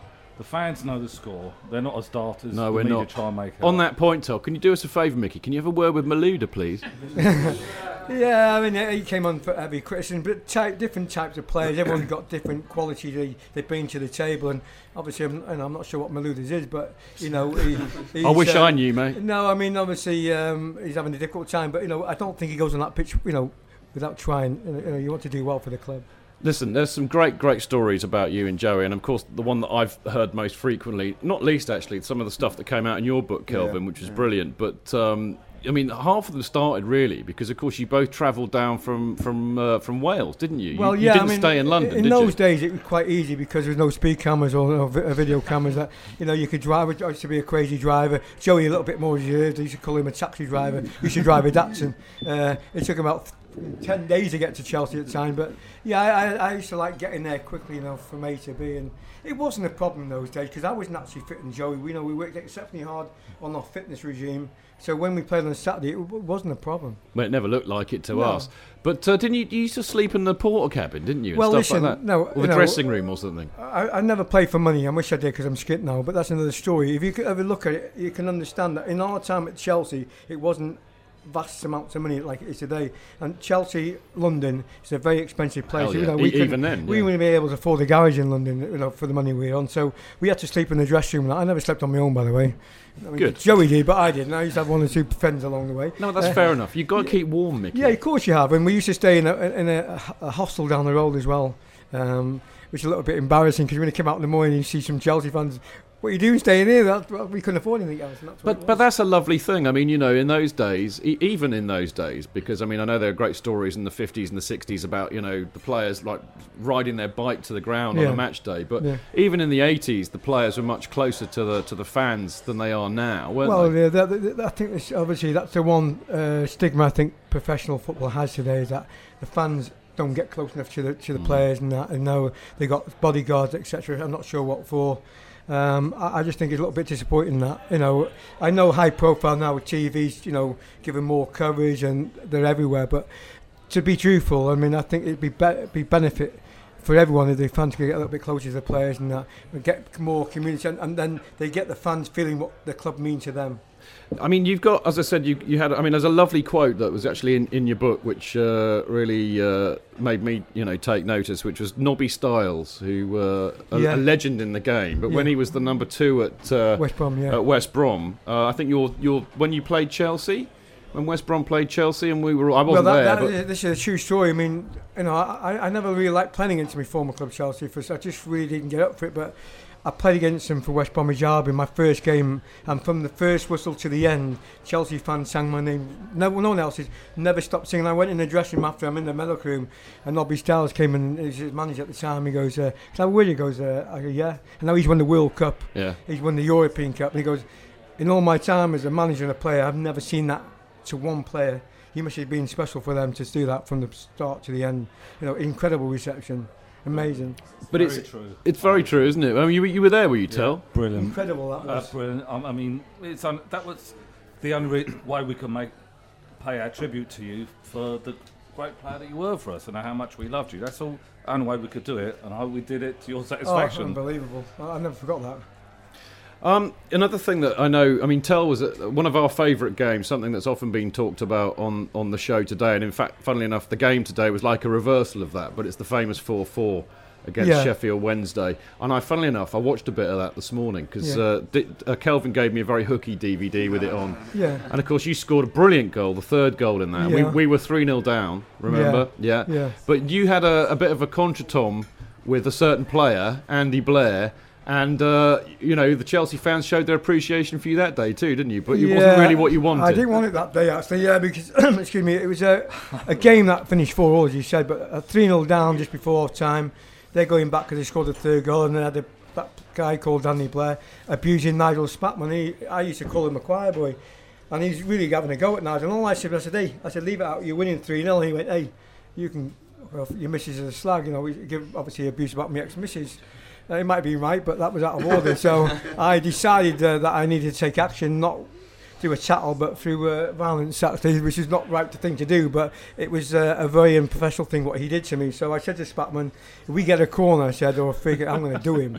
and we had a corner within five minutes of the 18 yard box. He's standing there and six and a half thousand Chelsea fans behind the goal. And this Andy Blair turns around smirking at me, so I just gone bang, sparked him clean out, and his blood everywhere. Sheffield Wednesday players know I've done him, but they don't get him too close because they're a little bit scared of me. But the referee's coming up to me and said, Have you hit him, Mickey? And the six and a half thousand shots fan behind goes, Only one Mickey Thomas. I'm saying, Shut the fuck up, you haven't seen it. Yeah, but that was a quite an and you know we we we drew the game uh, four each, uh, thankfully for Doug Rougvie giving away a Oh, penalty, yeah. uh, which was a silly thing to do because I was behind him to do the challenge. I was going to say, Kelvin and I were talking about this because I said I watched it again Yeah. this morning and I forgot. I was going to do him. were- I was ready Yeah. to do him because Mel Still, I think it was, and Doug done a rash challenge. The ball was coming into my direction. I was going to Yeah. clear it. You would well. You actually. The funny thing is, when you actually watch it back on Yeah. TV, you've got you've got Mel Sterland herring into the Yeah. box. You got Doug, you know, lumbering Yeah, yeah, after him as though he had like you know, lead weights on his feet, and you're herring up behind him, and then Doug he trips him up. I mean, what did you think when he'd done that? I said, "You big Scottish." what you doing? I said, right behind. I said, leave. That was going to do him, but anyway, we had a replay, but it was more sweeter for me because I as I went into that um, uh, players' lounge after that, Andy Blair, who I had a, a conversation with on the pitch, Yeah. he's shouting to me from far ahead. And he's been a big boy, but he's standing on the far side. And I Yeah, said, well, yeah, come yeah. on, and he don't come over. And as we get the replay, we kick off within 10 seconds. He's run up to me and said, Will you accept my apologies? I said, Yeah, all right, then I will then. But I scored the winner, didn't I? Yeah. In the Last 90th minute, minute. header. Great goal, another great goal. 36,000 on TV. And it come to me, I'm a, I'm a dwarf, and I headed it, and Good it went header. through 78 players, and it's in the end of the back, and Brilliant. net. No one Yeah, gets I to loved unless get the winning goal. Now these two boys, you were you were at the Sheffield, were you at, the, you were at Hillsborough? Oh, I was indeed. And Best Tells night at of my Hillsborough. life. I'd just Yeah, like to hear what these two boys have to say about it. And sorry, and Stu, Stu was at Hillsborough as well. How about that? So three out of five of us. That's pretty good. Well, I remember in those days, uh, Chelsea and Sheffield Wednesday were close rivals. We Yeah, used to play each other a lot, and loads of them were draws. But you know, we were really closely matched, always going for promotion or whatever. That's right, And um, and so, of course, you know, it's always going to be a hard match. But I remember that game at Sheffield, three 0 down. It was brilliant, and Canoville did his bit after, straight after. And uh, when we went four three up, I mean, it's unbelievable. Is it Doug Rougvie? 3 0 down, 4 3 up. 3 0 down, 4 3 up. Big Doug Rougvie fucked it up. La la la la la la la la. That's the one. I couldn't say any better. But a replay was, was just brilliant. We we the Chelsea just well they didn't cruise, but they they, we they pulled everything we out. Yeah, pulled everything out for that. Kelvin, the 4 0 at Sheffield Wednesday Mm. is the best game I've ever seen, and even better than the Barcelona the other year when Yeah. we reboot them 4 2. That, that's the only one actually that probably comes close to it. The 4 was just amazing. It's a night that I could actually write a book on on its own. But it you was should just do. incredible. You've written one on the one when we beat uh, when we drew with Arsenal. Chelsea here, Chelsea there. You should write one on the on the Hillsborough Co-wrote, one. co-wrote. Let's give Marco a shout out for that one. I can't He- take all the credit for that one. But no, no, it was an amazing night, incredible night. I have to say the for everything that happened that night and like you know going four three up and all the rest of it. Mickey Punch and Andy Blair got the biggest shit cheer of the night. yeah, we did. We celebrated that more than anything else. Yeah, we Still do. That Still was do. proper Chelsea. That, I was Yeah, going to say cool. that that Yeah. is so typically Chelsea, and that's why we loved him. I mean, Yeah, it it's as simple as that. I was going to go on to more of that actually, because I know and Kelvin, I think, has this brilliantly in his book. When you dived into Gate 13 and came out with Yeah. pretty much nothing. Yeah, yeah, I had a gold chain on, and it came up without a gold chain, Yeah. so I'm still looking for that git who chipped on it. But No, you, yeah. knew, you, back knew, later, Mick. you knew, didn't you, that that's where to go if you were going to No, celebrate uh, a so goal. I got told before the game, uh, it's my home debut obviously, and they said if I score a goal, go to gate 13. I didn't know they were going to rob me when I went to it, but I scored the first one, went to gate 13. It was hysterical because they were top of the table, Sheffield Wednesday, and I scored the second one, did exactly the same thing. You know, uh, but it was amazing because they took me, tried to take my shit off as well, didn't they? It Yeah, we, have got Scout supporters as well, Mick. You know, They- Yeah. you know they get everywhere. yeah. What can I say? I apologise on, on, on all of their behalf, but, but not really. No, no. It's, it's, it's, obviously, you, you dream about debuts. You know, every club I played for, you dream to get off to a perfect start. And you did tend to actually, didn't you? Throughout your career, wherever you went, you usually Yeah. had a good debut. Yeah, I mean, I made my debut for Manchester United at Chelsea and made the goal for Jimmy Greenhoff and that, but you probably don't want to hear that, do you? No, okay. no, I know. I mean, you, I mean, the funny, of course, you know, being old. I, my first memories of you are as a as a Man U player, and I mean, Yeah. the, the cheeky wink, obviously, was on Yeah. man, match of the day Yeah. forever. That was against Tottenham, so I can be forgiven. That was fair enough, you know. But also the cup final, the five minute final. yeah, there in '79. beaten 79 Arsenal, yeah. obviously I didn't want to remind you of that. Sorry, No, Mickey, no, it's I kind of felt I owed you that. Yeah, no, disappointing that, but that, that's gone now. Listen, I mean, as I said earlier on, you know, we had some great Chelsea players at that time, and, and you were very, uh, you know, we, we loved watching you. But Pat Nevin, particularly, and Kerry Dixon, you mentioned in your book, I think it, they're in your best 11, aren't they? Yeah, they are. Yeah, Pat Nevin was an incredible individual. You know, um, uh, a player that reminded me of the old Jimmy Johnstone. That you know, he had Yeah. great trickery and great, great awareness where a player was, and that, and he, his vision was exceptional. you know, he, he could see things. And I, I used to play off him quite a lot because I make running it and the ball would be there for me. So it was, it was a, I think he was a, a, a cult hero, obviously, at Chelsea. Uh, and obviously Kerry Dixon, well known for his goal scoring Yeah. exploits. But Kerry was a perfectionist. He used to have his clothes ready, and before a game, he have his towel all tidied out. So when he go for a piss, I used to fucking get by and throw it all over the floor. and Davy Speedie, we know about him being. Well, he very- would, have a- he would fight, have a fight on his well, own. he had, he had, you well, he had seven knockouts in seven fights when I was there. Never won one of them. Brilliant. He- He, Brilliant. was a hell of a great player to have, but he used to get the blame off. Dixon said, "You rep my seat." You know, 'cause it was me. Because they were they right? Were they at. I mean, the, you know, the perception that we had was that they were at each other all the time. Although yeah, they had they, this they brilliant were, but partnership on Speedie is one player you want in your side as well Oh, because yeah. he's 110 percent no nonsense, aggressive, uh, but a great great player because he had great. Uh, you know, ability to rise high in the air and had the Incredible for a guy of his size. Yeah, yeah, Yeah. yeah. He's fantastic. Same size as me, but he could get up and head a ball. But it's lovely. I mean, you look back at those days, and we're going to talk in a minute about, about the modern day Chelsea and, and what you think of that. But you know, again, watching the four four this morning Yeah. was a bit of a kind of a, a live and before I came up today. Uh, you know, you've got two, you know, wonderful, small, wide players who are brilliant on the ball, who would run at people, go past people. And I watched that this morning, I just thought, God, why haven't we got that anymore? I mean, it was almost depressing in a way. It ain't only that though. To be fair, because that team had the flair, Yeah. and it had that sort of And the toughness balls, and that it? commitment, Yeah. yeah. and that's that's lacking a little bit at times as well now. Great so shame. if you could take the spirit out of that mid '80s team and mix it in with the talent of the the sort of current team, we'd be well beaters. Yeah. But actually, it's all lacking. I know it's interesting, isn't it? Actually, that's a really good point. Not only do I mean, you know, small players, but with a lot of flair and, and Yeah. a lot of ability on the ball. But even the small players were tough as anything, and they yeah, would I go mean, in. I think with, you could probably take Pat Nevin aside from that because I don't think you could ever say Pat Nevin was tough. Everybody But else he would put his foot in though. Oh, I don't know. He'd just I think- miss. I think he was brave in as much as Well, he'd actually, knock you know him what? down and get up again. There was one. There was one um, incident in the in the Hillsborough match in the four four where he went in for a 50-50 on the goalkeeper, but you know, ball came in across, and he didn't shy away from it. He went straight in, Right. and he came okay. off worse. No, no, yeah, So, yeah, yeah. I mean, he's brave in that respect, but I don't think he'd win many 50-50s. No, he wouldn't. But you had, um, we, me and Mickey were talking about him the other night, actually, on the phone. The likes of Johnny Bumstead. Yeah. Hard as nails. Yeah. Absolutely hard as nails. Spackman, you know, he was tough. Yeah. Dixon's hard as nails. Speedie's not hard, but he was game. Yeah. You know, and Colin back- Lee, he Colin Lee was hard. Joe McLaughlin was hard. Doug? Patesy. Yeah, Yeah. right. Rougvie, yeah. Shit, but hard. Yeah. Shit, but You know, hard. We don't Joey- mind that. See, No. forgive the shit because he's hard. Yeah, It's fair enough yeah. for me. Yeah, I mean that was so there was a bit of everything in that team. Good goalkeeper, Eddie Nice keeper. Oh, as well, brilliant yeah. goalkeeper. You know, steady Eddie, wasn't he? Yeah, Yeah. brilliant. Brilliant, one of the best goalkeepers we've had. Yeah. Yeah, fantastic Eddie. A very underrated goalkeeper. He was- He was fantastic for Chelsea. Absolutely. Now, I think I think Darren, who's been very quiet, which is very unlike Darren Mickey, but he's got some Twitter questions from our uh, our listener on Twitter. I've been very quiet. I'm actually in awe. Like I love when Chelsea does this. When he when you talk about things like games you're at and everything else, it's just brilliant to listen to. I'm just happy being a passenger today. it's honestly it's good to listen to these stories back in the 80s and everything else, Mickey. Um, we've got a couple of things here. Flying Celery on Twitter. Um, he says, um, Mickey had a long chat with me as a kid outside Gay Meadow when he was playing there. Top bloke. Followed up by saying, um, asked Mickey about him and Joey Jones pretending to hold up the CFC ticket port cabin. Is it true? Yeah, it was in, in Chelsea. Yeah, and, um, that's where all the money used to go to. But we weren't getting much wages, so I said, "Listen, let's go and do a robbery." it wasn't a very successful one because uh, they thought my face was a real mask.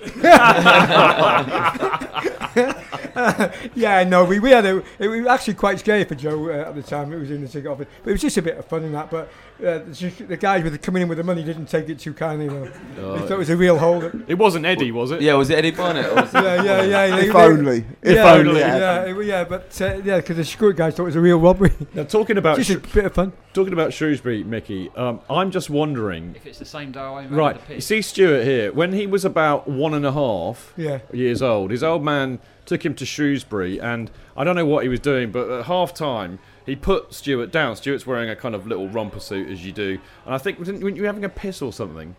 Why don't you tell the story? Because it's I about you. remember it that clearly. In the mic. about 18 months old In the at this mic. point. Um, but as, as I hear it, yeah, yeah, just got um, uh, my dad being a responsible parent, taking me to A, take me to Chelsea away game, B, just you know, drop him in front of the advertising boards, he probably gets a better view anyway.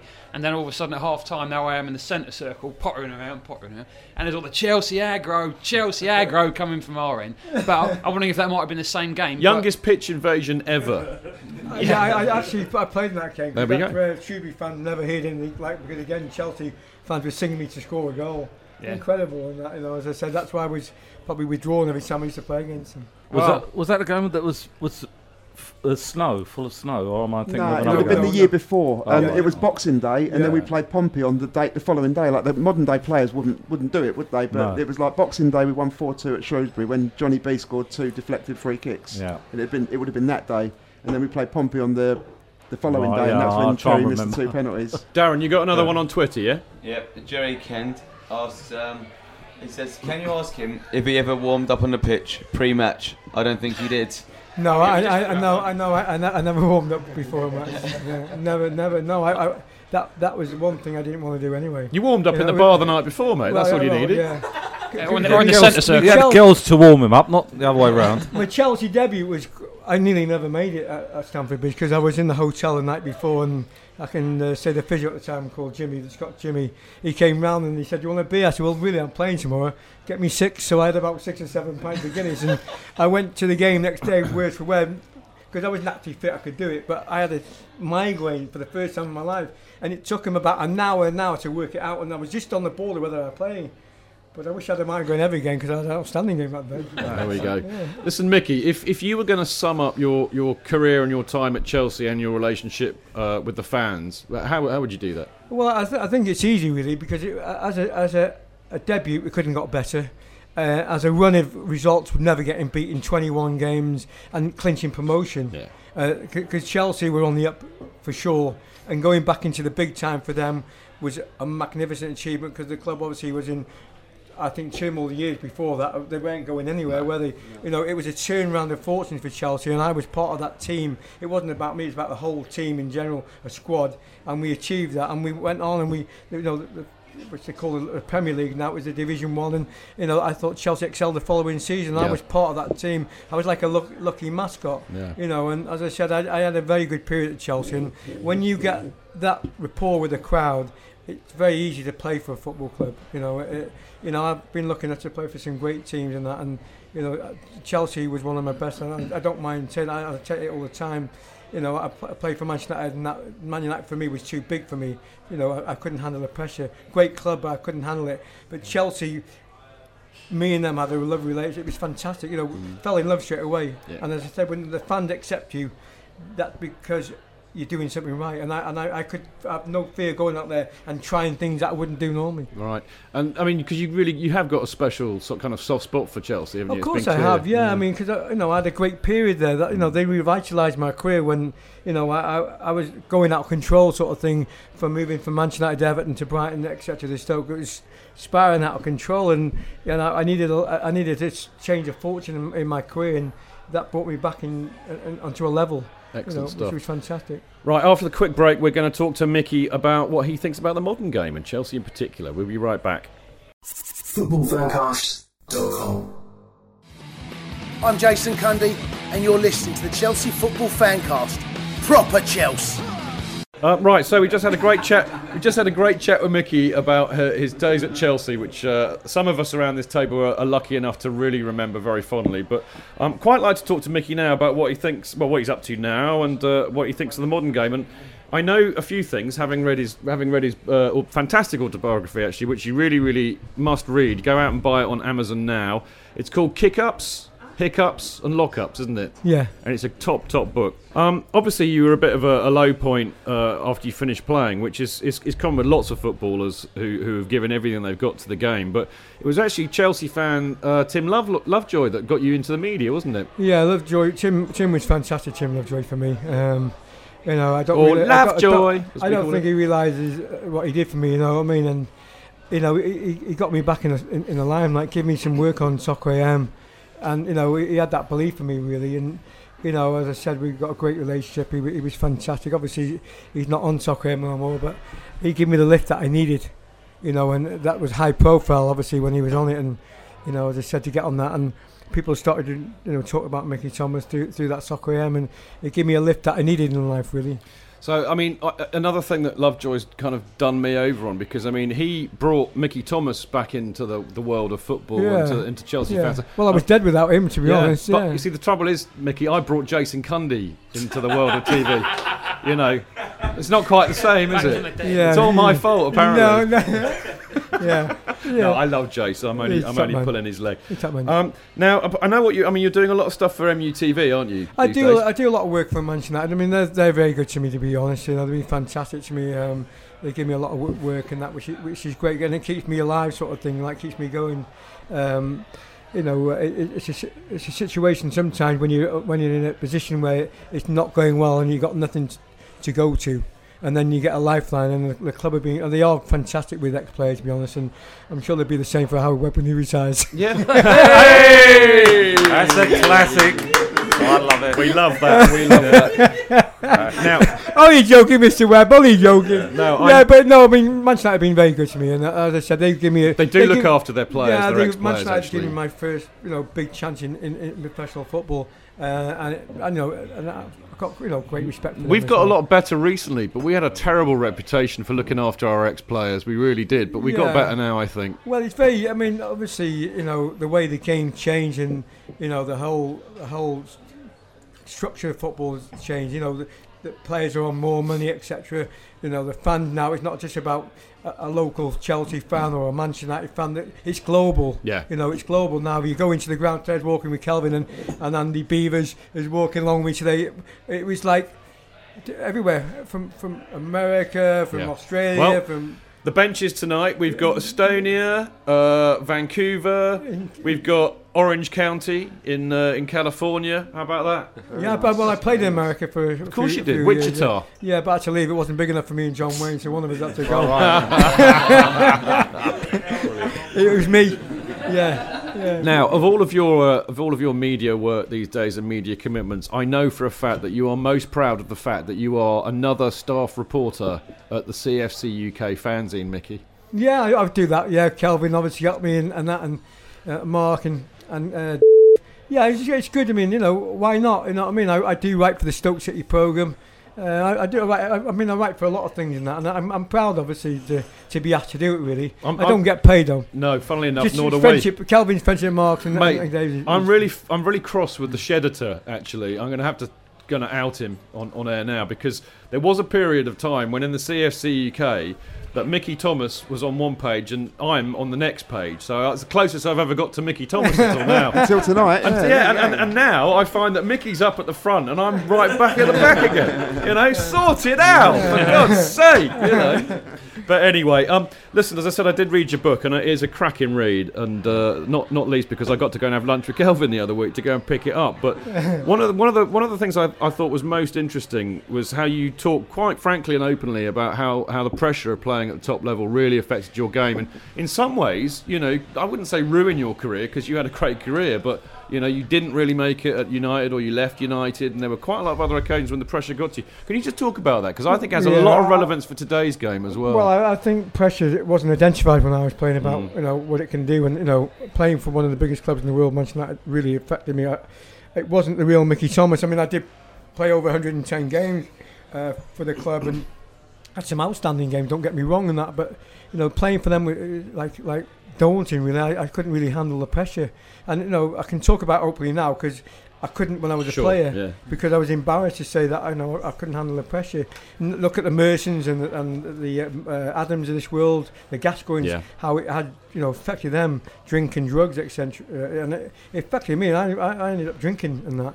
Now, I, I know it sounds really. I mean, it's really difficult for us as, as mere mortals, Mickey. Who you know, the the height of my football career was playing for Ropley Tigers in Hampshire. So a little bit, little bit. di- We didn't even have a man and a dog watching us. And you can handle the pressure there. In fact, we, we were so we, we were so bad, Mickey. We were so bad that even my parents wouldn't watch us. You know, They But- disowned you, didn't they? They did actually. Yeah, they said no, that's that's my boy. The other one, Yeah. you know, not him.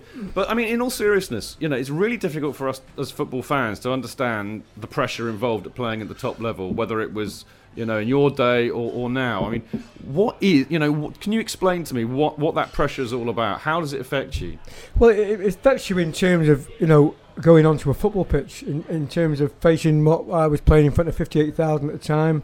Um, come from a small club in Wrexham, really didn't have an education to to handle the situation with it. I thought, you know, as a kid, I dreamed about being a footballer and, and getting autographs. You know, people asked me for autograph and, and being on TV. Well, I eventually got all that fame. It came to me and I found it hard to, to, to, to handle it. You know, I go home and get people parking outside my house and, you know, people stopping me and that. And then I became like a recluse. I wanted to stay. There. I didn't want to go out. I didn't want to face people and that. And then it became a problem when I wanted to go onto a football pitch. I really felt intimidated by, by all the surroundings, you know, because, you know, the, the club I was at at the time, the history of it and that, uh, playing for that was too great for me. Uh, and then, you know, as I said, I, I needed to get away from that. You know nowadays you have people they have people uh, programs to, to help people the younger younger younger kids coming through a system where they can identify pressure and that and they can have people to talk to. I had no one to confine in that and, and I kept it within myself and as I said I came over a happy-go-lucky person but inside I was like it was a nightmare for me. I mean one, one, one story I've heard is when uh, Chelsea played Barcelona in the second leg in, in 1999 you know when they went up to yeah, the, the Camp yeah, Nou with a 3-1 lead. Yeah and they got done 5 1. But I, have heard stories from several people that lit, the players literally in the dressing room before they went on were shitting themselves. Literally. Yeah, they yeah. were that wound up and nervous about it. Well, so clearly you- it does happen, you know. You do because you, you have a, a period as a footballer. I've been obviously 22 years a professional.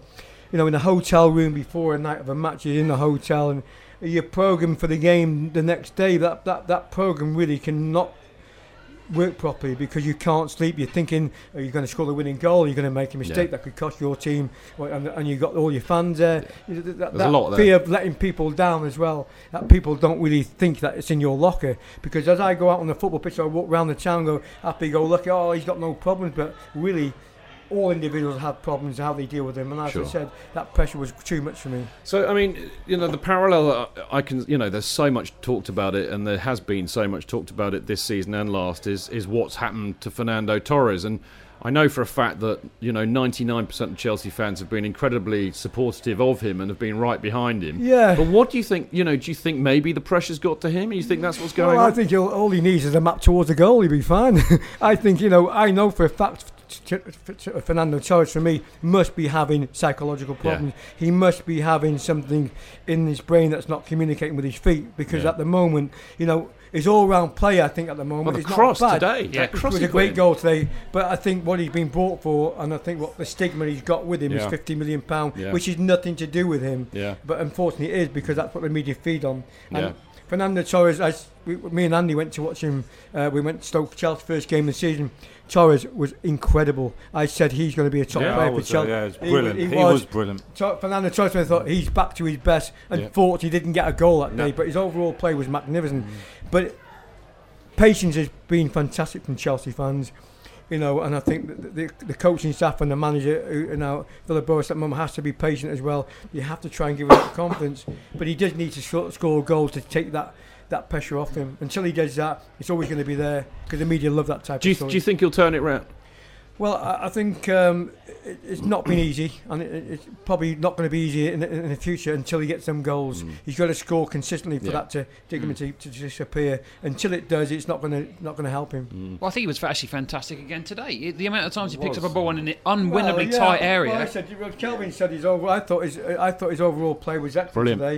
Um, That cross was fantastic, You know, I, yeah, it was. I, I think though, um, my, this is my own opinion. Um, we we spoke up on the way up, me and Andy, is that I don't think Chelsea play to his strengths. Yeah. They, No. they haven't got a Scholes in that midfield or play the ball behind or a Giggs that can see his runs Yeah. because he's making runs and Yeah, he's not getting picked time. out and that's why I've been a little bit critical and it's easy for me I, I don't want to be critical to a, to a footballer but you know people like Malouda etc and that Kalou have got to see things a little bit earlier and, and the midfield's got to be uh, criticised well you've got to play Mm. that ball for choice play to his strength but Yeah. they don't No. he's, he, you know he's not facing the goal and that's his strength he plays off the back four Mickey, it does, our, it does our head in as we, we see it week in, week out, and although we're only Yeah, not- supporters, yeah. we do have a you know good idea what we're talking about. It does our heads in, doesn't it, But Kelvin? you've seen the other side of it today as well, haven't you? As Stu said, he- he had a good all-round game without a shadow of a doubt, but he's probably cost us the game by not putting his foot through that Yeah. one. Yeah. at, at three two. I mean, he did all the hard work. Yeah, That- that's I got know. the yeah. yeah. And he took What another he three or four touches. Oh, and he could- turned yeah. back onto Yeah, his left foot. that. He doesn't I want to use his left foot, so he turned back really Yeah, for the yeah, he safe should've. He didn't have the have the guts to, to shoot. Well, that's you the problem. and- Yeah, yeah. The, but and when he didn't, confidence. when he didn't have to think about it, and this kind of goes back to what I was saying with Mickey, when he didn't have to think about it, when it was all instinct, Yeah. he put over one of the best crosses cross. I've seen at Chelsea It for was excellent. years. Excellent finish by Mata Gone right above that, Yeah, Mickey. So yeah. I had an absolutely superb Yeah. view, and it was just bang on, mate. That was Yeah. quality. Mm. You know, you don't lose that. But yeah, but Kelvin just mentioned that that, that opportunity When he was in front of goal. to dispatch it, and he Yeah. he? He turned the opposite way again. Thinking about it too Uh, much. you know, playing fun with have smashed it in. Yeah. He's Um, tracking back. Sorry, I was just going to say quickly with Torres. When uh, he got the free kick against him, though, he went back. He clearly went around the guy to the side of him, and it was it, Torres had no right to be there. It was in our own half when Torres ran back and got the ball, and then um, Webb gave a free kick against him I for know, it. I know. And that's the other thing with Torres. That people say, "Oh yeah, like look at his assist, look at his goals, blah blah." blah. But look at his all-round play. Yeah. He comes back. He works his bollocks off for the team. Yeah, But I, want, I want someone to say to him, Torres, it's not about scoring one goal. Don't worry about the one goal. Worry about scoring 20. Yeah. Hopefully that'll take his mind off the first goal, Yeah, and then maybe. he can play. Maybe that seems mad, but Well, we're, we're all behind him now. Somebody else we're all pretty much behind is uh, is JT, and again, I think there's a good parallel with, with your life and career, Yeah. if you like. Um, you know, because you had to wait something like 18 months before your case went yeah, to court. Yeah, yeah. Yeah. And of course, JT's now got to wait until the 9th of July, which has cost him the England captaincy, no doubt.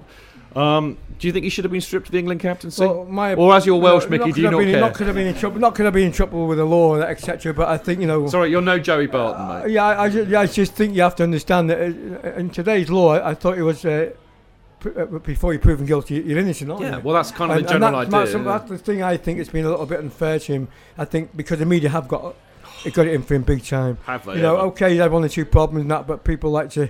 to, to- I think I think there's a witch hunt out for him. I think they really want him. I think Yeah. they want him big time. Absolutely. You know, um, uh, for me, I, I, I personally think he's a great guy. I've met him many Yeah, times. He does have. massive amounts for charity. He's done loads for charity. Uh, a couple of uh, uh, black people at Chelsea have said he the first time they got injured, he's the first one, Yeah. you know, to follow him up and wish him a speedy. So yeah, I think you know, but as I said, I, I can't go into it deep because it, obviously it's a court case and I know all about that. So I've got you be careful what Yeah. you say. Yeah.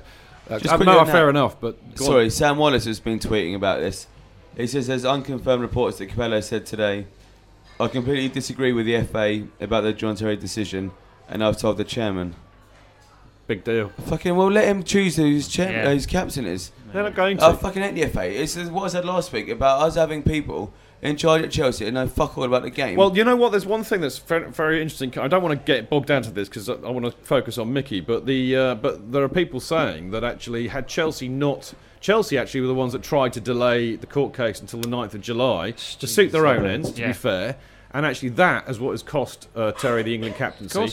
Of course it is. So you know you could blame uh, your favourite Ron. I, I Oh, think yeah. I think though that the, the people obviously you know have an opinion about John Terry, but they're people that don't really know him. Yeah, Yeah. they've read about him. Like he's had one or two little problems and that, but don't we all have problems in life? Hell life? yeah. You know, and you know, can, can you not forgive Yeah. people? Some people don't want to forgive. Some people out there are perfect. I'm not sure where they are, but people think they are. Well, yeah, I- he's I- under yeah. constant spotlight, JT. You know, I wonder what he does. He, you know, he's got, the pressure on that bloke must be Immense. more than immense. It must be unbelievable. And he's not only getting the blame for his own shortcomings; he's getting the blame for what his mum does, Yeah. what his Yeah. dad does. Yeah. You know. Oh, in, in fairness, you know, he's probably had a slightly difficult upbringing. Although I have But to say, the, the chant at QPR last week was one of the funniest in response to their idiot stuff about uh, his mum. What one was that? John Terry's your dad.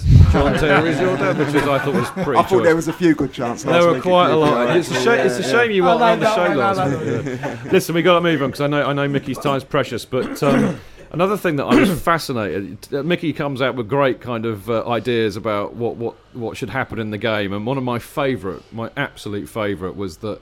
He reckons that the over-pampered Premiership players, if they've had a duff performance or have been a bit out of order, they should spend the next week not on the benches or uh, in the directors' box. They should be in the uh, in the stands with the Yeah. fans on the terraces. I think that's a brilliant idea, mate. Well, It is a great idea because I, it is, and I, I did that very late in my career. Um, near the end of my career, um, it was at Stoke who were playing Birmingham City, and Stoke fans had been good enough to come to my ch- uh, testimonial.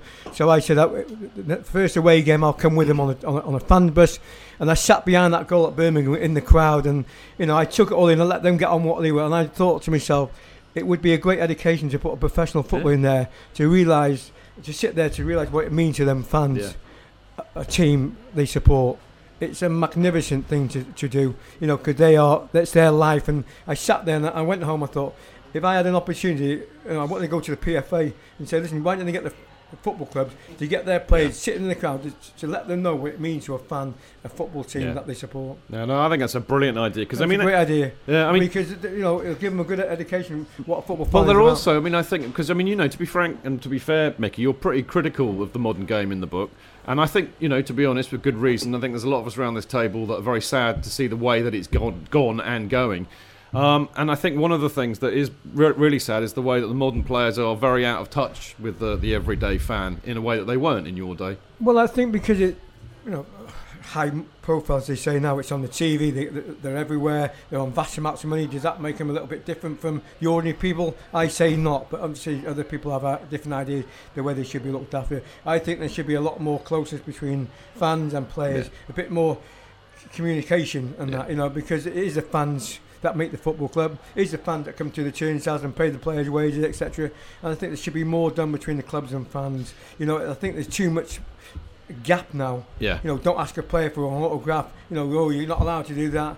Well, they should be signing anything they get asked for. You know, I'm not, not worried where it's going to go. There should be actually a, a place that the fans can meet the players every every now. I'm not I'm saying every day, once a month maybe. You know, that the fans can have a little, little, little like a family. Uh, well, I mean, there's a horrible story about the one of the CPO lunches a year or two ago where they had a lot of the ex-players there, and they had a lot of the current players there, and the current players were like on a table, kind of very isolated and, and kept away from the fans. What weren't it was actually that one was the one down at um, I think it was Spitalfields or somewhere. It was about five years ago, and it was the cent- they did all those centenary um, um, events. Yeah. And Oh, one of them, yeah, that yeah, was the, yeah, it was yeah. like the peak. It was the last one. It was 150 quid to get in.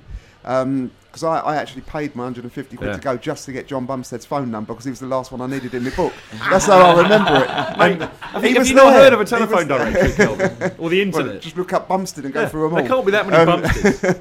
but what happened was they were in a room above. Um, so Yeah. everybody was at ground floor Yeah. level. The stage was down there, and they were in a room up, um, above watching everybody.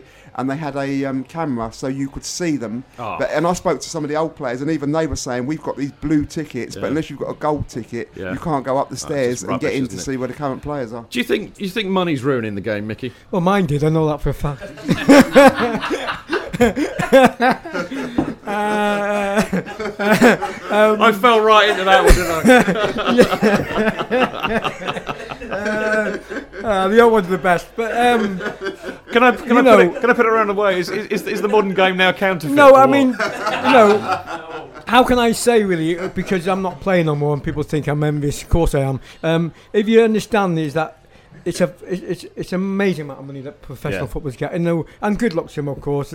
Fantastic that they get that amount of money, but uh, is it ruined it? I, I just think football has changed so much since I played. It, it's incredible, and then, is it for the better? I think the modern day player might say it is. Uh, for me, I still think there's a little one or two issues I'd like to address and, and change in, in football if I could.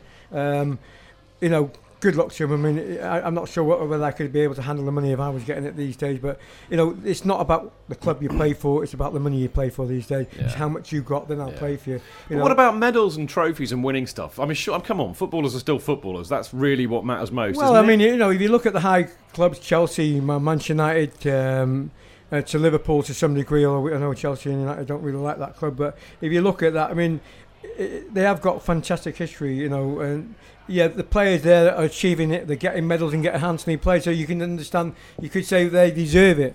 But I'm talking about the average player getting silly money. And, and mm. football, Yeah. if you look at the likes of Portsmouth, you know, even Yeah. Leeds to some degree, that nearly went back. Looking at Darlington now in the conference, Doncaster, they've all they've all been on level where they nearly gone out of business because it's been silly money for silly players. You know, and that's ruined the game for me. It definitely has ruined the Yeah. game because it's not healthy. You tell me how a club can run a profit when they're playing stupid money. Well, they can't. No, no, I think this is half the problem. Now, the interesting thing is, of course, if you've got a very wealthy foreign owner, then you can. Now, I, I know you've been critical about a lot of the foreign Yeah, ownership in yeah. the game, but it's interesting actually because this gets levelled at us as Chelsea fans a lot. But I don't know many Chelsea fans who would say, "Well, actually, do you know what? No, we'd rather not have Roman Abramovich as our owner." I Really? me There are and not, Mick- very- not many people who would say that. I think after the way we were treated today, me and Mickey are well pleased that we got Roman as our owner. They are. Never going to need to eat again Yeah. after sitting in his box today. Yeah, Well, I, I'm sure. I hope his box The recovers. hospitality was fantastic, yeah. But It is, yeah, though. yeah, but yeah. As I said, the, the grounds have changed. There's no standing now. It's all seating. It's all different culture now. About No football atmosphere, fans. therefore. No, I mean I said to Kelvin in the game today. You know where the standing is more uh, more benefit for a fan because they can get passionate even more. But when you're sitting down there, you're subdued a little bit. Aren't I you? was standing You up stand all up, day. sit down, sit down. So But I'm in the back, so it's all right. Yeah. Well, when- when we go away, we stand up a lot. Yeah. We stood up at QPR Well, all, all the do game. Yeah, United fans do it all the time. Away Exactly. fans because Yeah. they get the atmosphere. Well, actually, there's a lot of people that would, would say that, and you know, a lot of people I know they would rather, well, much rather go away to games now Yeah. than go go at home. Well, yeah, You know. but Marnie does as well. Yeah. Looks after It's a fair he, point. He prefers away games to home games. Very, very, atmosphere. very quickly, Max. and I know you've got to run, but just uh, No, you no, I'm not on the curfew. I'm not on the license. I'm. Okay. Oh, yeah, yeah. You're on pro- you're on I probation. don't have to be home, don't we? I'm not, not on the curfew. Come on. Um, right, uh, Chelsea. What's going wrong with Chelsea this season? I mean, w- I think we all know, but it'd be interesting to hear well, your perspective. my, my, my, my opinion is, and you know, wh- whether Chelsea fans will agree what I'm going to say now, is it, it might be a little bit hard hitting, but I think the one thing I think the most difficult thing I think has been happening is that the changing personnel at the top as a manager.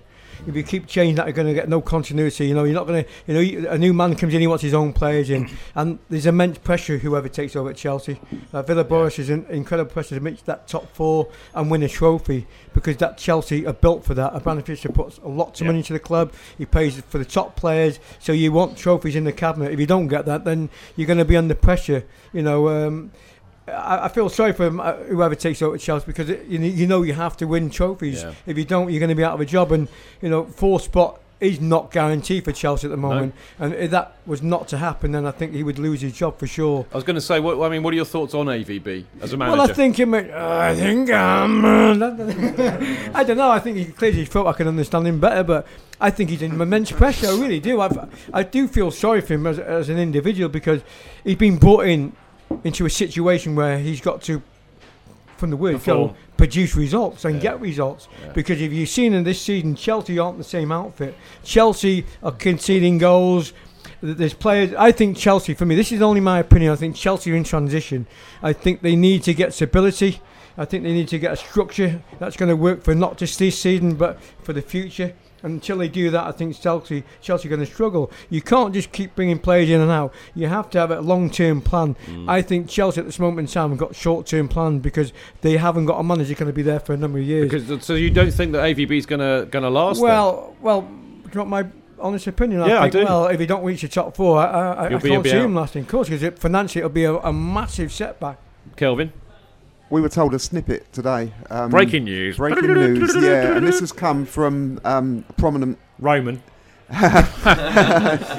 Roman's broken his silence eight years later to talk to me and Mickey.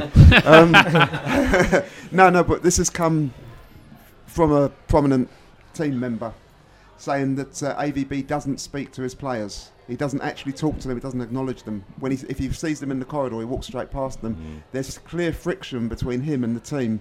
now, if you're a 34-year-old, you know, fairly low achiever, I've so got very far- strong views on young managers, so Okay. yeah. I mean, I can understand he did well last season.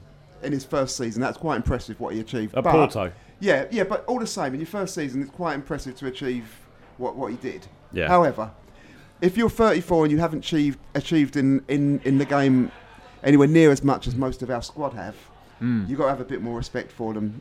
And um, it does sound like there's certain issues between the team and the manager. He needs to get his head out of his backside, to Yeah, be honest. I Um, I, I want him to succeed, and I want Chelsea to stick with him because you can't have a project like that and then just blow it out of the water after a season or something. But he's going to have to sort himself out Yeah, and, and lose that arrogance. So yeah, but at some point we're going to have to tip the balance of power back to our manager because I think the balance of power has been with our players for Well, so yeah, long. I tend to agree. And you know, and I think when we got, you say uh, Mickey that a manager comes to Chelsea, they've got to win trophies. I think we are all of the understanding when AVB came in was we're going to do it a bit differently now, and this is about the future. This isn't someone who's won the Champions League twice. This is surely about Yeah. about building something for the future. And at you really believe there is that future with, with this guy? Because I think I- I'm the not man at the helm wants, and the fans more than anything, for fans want to win trophies. They're not content to just win nothing, are they? I think from a football uh, fan point of view, you want to be competing, you want to be winning trophies, and that's what it's about. I mean, Arsene Wenger's an exception. He's still in the job because they haven't won a trophy in. what Seven five or six, seven years. But years. they're not maybe, happy, right? mate. No, Arsenal so, fans are not happy. You know, you can understand the pressure, and now Arsenal fans don't accept that, and you can understand why because they have won trophies in the past, and Yeah. and, and Chelsea have, and I think. Is, is there a long-term plan for Villas Boas? I, I don't really believe there is. I think you you're there now to get results and win trophies. If you don't, you'll be gone. If there isn't, why why Villas Boas? Why not somebody who had a, an immediate track record of winning big Carlo big things? Ancelotti. And yeah, should we get rid of Ancelotti? Yeah, exactly. This is the, if if you're right, then I don't understand the appointment, wh- which is the really confusing thing. Um, listen, on appointments, last question for you. Uh, Mourinho, do you think he will come back or should he come back? Well, he, he's gone to pastures new. We know what he's been a, a great success at Chelsea. There's no question about that. You know, fans favourite, they love him, etc. Uh, is it right to come back? It, w- would he come back? I, I believe. Um, you know what's gone on before maybe not be retrievable. I think maybe you know he could go elsewhere. I think if City are in the lookout for a new manager with their money they've got, I think that could entice him because he does like a bit of money, like we all do, I suppose. These we days. all? But yeah, but I, I think um, Chelsea for me is it a possibility? I don't think that's going to happen. I don't think that. My, my hunch and gut say no, to be well, the reason why I'm saying no, I think well, in the way he left in the, in the first instance, maybe, and uh, maybe. They've, they've kissed and made up now. He bought me a yellow Ferrari. It can't be too bad. Well, uh, well, I wouldn't want a yellow Ferrari, would you? No. Uh, It's no, got to be red, hasn't it? I'll have it, Everybody guys. No, I, I, don't- I don't know. I mean, I, I think Chelsea fans, and I speak to a lot of Chelsea fans, and it would be great for the club to get him back because he knows how to win trophies and he knows what he needs. You know, and I, I don't know. I just can't see it. I think City would be the one he would go to. The other thing, Mickey, about Mourinho, and if we had him back, he's probably the only manager really that could get away with dumping the old guard and have the strength Yeah. of character and personality to, to do that. Did you not think he had the strength of character initially when he was there? I don't. I They think. weren't But guard it- no, they weren't. They were still absolutely at their peak then, which they proved several years later by winning the double. You know, and actually Yeah. getting to the Champions League final, which was very Well, much I, I mean, Mourinho's that, team. that, that's a you know hypothetical question. Will he come back? I, don't- I, I got to be honest. I, I'm not so sure whether he would. I don't think he will, to be honest. I, I don't think he would. Um, I, I th- all I think about Chelsea is for the future, as you quite rightly said, is that get some stability, uh, get a, get a, a structure that you know is going to be solid foundation for a number of years, instead of swapping and changing. And I think you know, and I, I don't like saying it because I'm a former player, but I think he needs to shift out three or four, maybe five players that their Chelsea time is up. And go and get some, you know, maybe younger players and some players for the future. At this moment in time, I, I'll say again. I think Chelsea in transition. Chich, I'm saying now, I want Mickey Thomas as our new manager. I second that.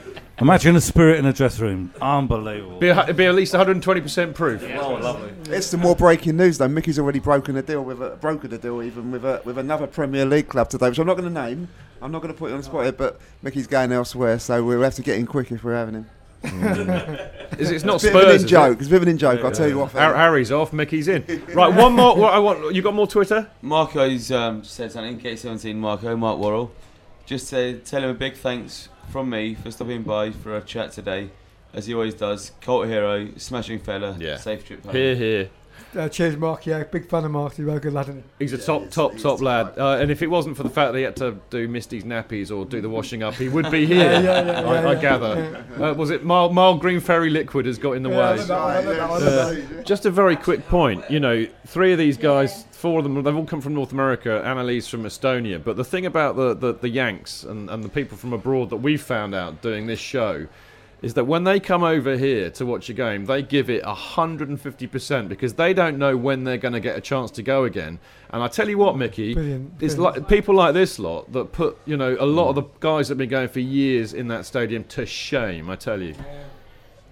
Are you Annalie? Yeah. Are you Cupid Stunt? She is. Indeed. He's worked Say it no out. more. Right, look, we've got to let Mickey go, so I'm going to give a big round of applause for Mickey for being brilliant and joining us tonight. One Mickey Thomas, there's only one Mickey Thomas. One Mickey Thomas, there's only one Mickey Thomas. I think we should do one more because he'll remember this. Come along. Come along, come along and sing this song. We're the boys in blue in Division 2. We won't be here for long. Remember that one? Yeah, I thought you might. Mickey, you've been brilliant. I really appreciate you coming along tonight. And safe trip back up north, mate. And come back and see us anytime you like, my I friend. loved him before. I love him even more now. I know. Unbelievable. He's lovely. He's brilliant. Um, right, we're going to have a quick break, sadly, and then we're back to say cheerio. Real fans, real opinions. I'm Jason Cundy, and you're listening to the Chelsea Football Fancast. Up the Chelsea! Right, we're back to say cheerio. It's been a fantastically fun show tonight, uh, but we've been really, really lucky to have Mickey on the show, for which I am massively grateful. Uh, we will be back next Monday to report back on the Everton game. Don't forget to send in your stories for Chris and Tell, uh, which of course we've had to uh, not do this week because A, Chris is not here, and B, we have Mickey on, which is more interesting in my opinion. But if you do want to send them in, uh, make sure they're very daft and bizarre and filled with alcohol. Uh, also, send your request for Shall We Sing a Song to You to me on Facebook or Twitter at David Chidgey. Only the best song stories or rumours will make the cut, and if you don't send any in, we do not do it. It is that simple. Now, uh, with the launch of the new website, we're also looking for a team of guest bloggers to join us and contribute. So if you're interested in writing for the Chelsea Fancast website, let me know again on Facebook and Twitter. Do not forget to buy the Chelsea Fancast t shirts directly from our site. Uh, if only because I can earn more money doing that than if you buy them off Marco on the stall. He's a stupid boy. He gives them away for a tenner, and I charge you fifteen. I know it's terrible. There is something else on the website though that people can join in with. Tell what's that? Yeah, in honour of Mickey Thomas, there's a button that By, by Mickey Thomas. It's it's in honour of Mickey Thomas. It is really, isn't it? And when you press it, it goes. Buy the boys a beer, buy the boys a beer. If you don't buy the boys a beer, we'll smack you round the ear. Oi! It's very simple. It's a button. You can get that song, and then you just donate money to us. It, I love it. The simplicity of it. Do you know what? It's even better than printing your own money. anyway, now, uh, so don't forget to do that if you are so inclined. We do love it when you do. Now, you can follow us all on Twitter at David Chidgey. Uh, you can follow Ross at Ross Mooring. Dr. Mart, who is very pissed off that he's not here to meet you, he's our, he's our kind of right hand man. He's gone off to Tel Aviv, you know, but this is only silly fault. Anyway, you can follow him at Dr. Martin's Boots, Chris at Celery Terrorist, Darren at Darren Mantle, Pablo at Paul Jeffrey 87, CFC UK at only, Only a a pound, pound. and CFC Hurry Net, up. hurry up. And CFC Net at official CFC Net. And last by no means least, the legend that is Cheltel at Cheltel underscore Actually, CFC. last but not least, at the I'm real Mickey getting Thomas. there. Oh, I'm getting there. and you can follow Kelvin. You can you can follow a luminary, a, Che- a member, a, a fully paid up member of the Chelsea Twitterati is Kelvin at Chelsea Kelv. Very simple. But as he so rightly said, last but by no means least, you can follow Mickey Thomas, and he's good. He a retweets you, and he b uh, he does respond, and a lot of lot of people don't. But it's at the real Mickey T. Capital M, capital T. Absolutely. Very, very simple. Now, quick thanks to everybody else. Thanks uh, to uh, CFC UK, CFC Net, Chelsea in America, the lovely Miss SW6, two of whom are in here tonight. And they now know that we do thank them every week. Uh, ChelseaDaft.org, TalkChelsea.net, Vital Chelsea, Visual Marath, ColonialDistributions.com, and Christian from FamousCFC.com, and Ben Clinshaw for helping us to promote the Fancast. Uh, thanks to Putney Station for providing us with alcoholic substances and for me a cappuccino. Uh, but also, I must thank uh, Stu for being brilliant as always. Cheers, pleasure. Always lovely to see you. Good to see you, Darren. You too, mate. Lovely to see you, Kelvin. Always a pleasure to see you on the Yeah, show. thank you. Enjoyed it, as We have- always. oh, lovely to see you, mate. Thank you for coming along. The legend that is Cheltel I've CFFC. enjoyed sitting next to Mickey Thomas more than uh, most other podcasts I've done. He's, he's been the best All guest. other podcasts. He has been the go. best guest, hasn't he? Brilliant. He's been brilliant. And, and the last, thank you very much to Mickey for being on our show. Mickey, we love you. Thank you so much, mate. He's here, he's there, he's every fucking where. Mickey T.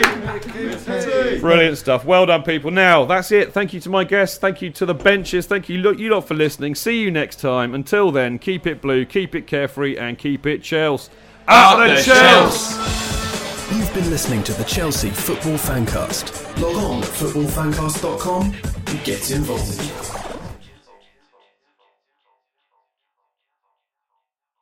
It's the 90th minute. All your mates are around. You've got your McNuggets share boxes ready to go. Your mates already got booked for double dipping, and you steal the last nugget, snatching all three points. Perfect! Order McDelivery now on the McDonald's app. You in? At participating restaurants, 18 plus serving times, delivery fee, and terms apply. See McDonald's.com. Normally, being a little extra can be a bit much, But when it comes to healthcare, it pays to be extra. And United Healthcare makes it easy with Health Protector Guard fixed indemnity insurance plans. Underwritten by Golden Rule Insurance Company, they supplement your primary plan, helping you manage out of pocket costs without the usual requirements and restrictions like deductibles and enrollment periods. So when it comes to covering your medical bills, you can feel good about being a little extra. Visit uhone.com to find the Health Protector Guard plan for you.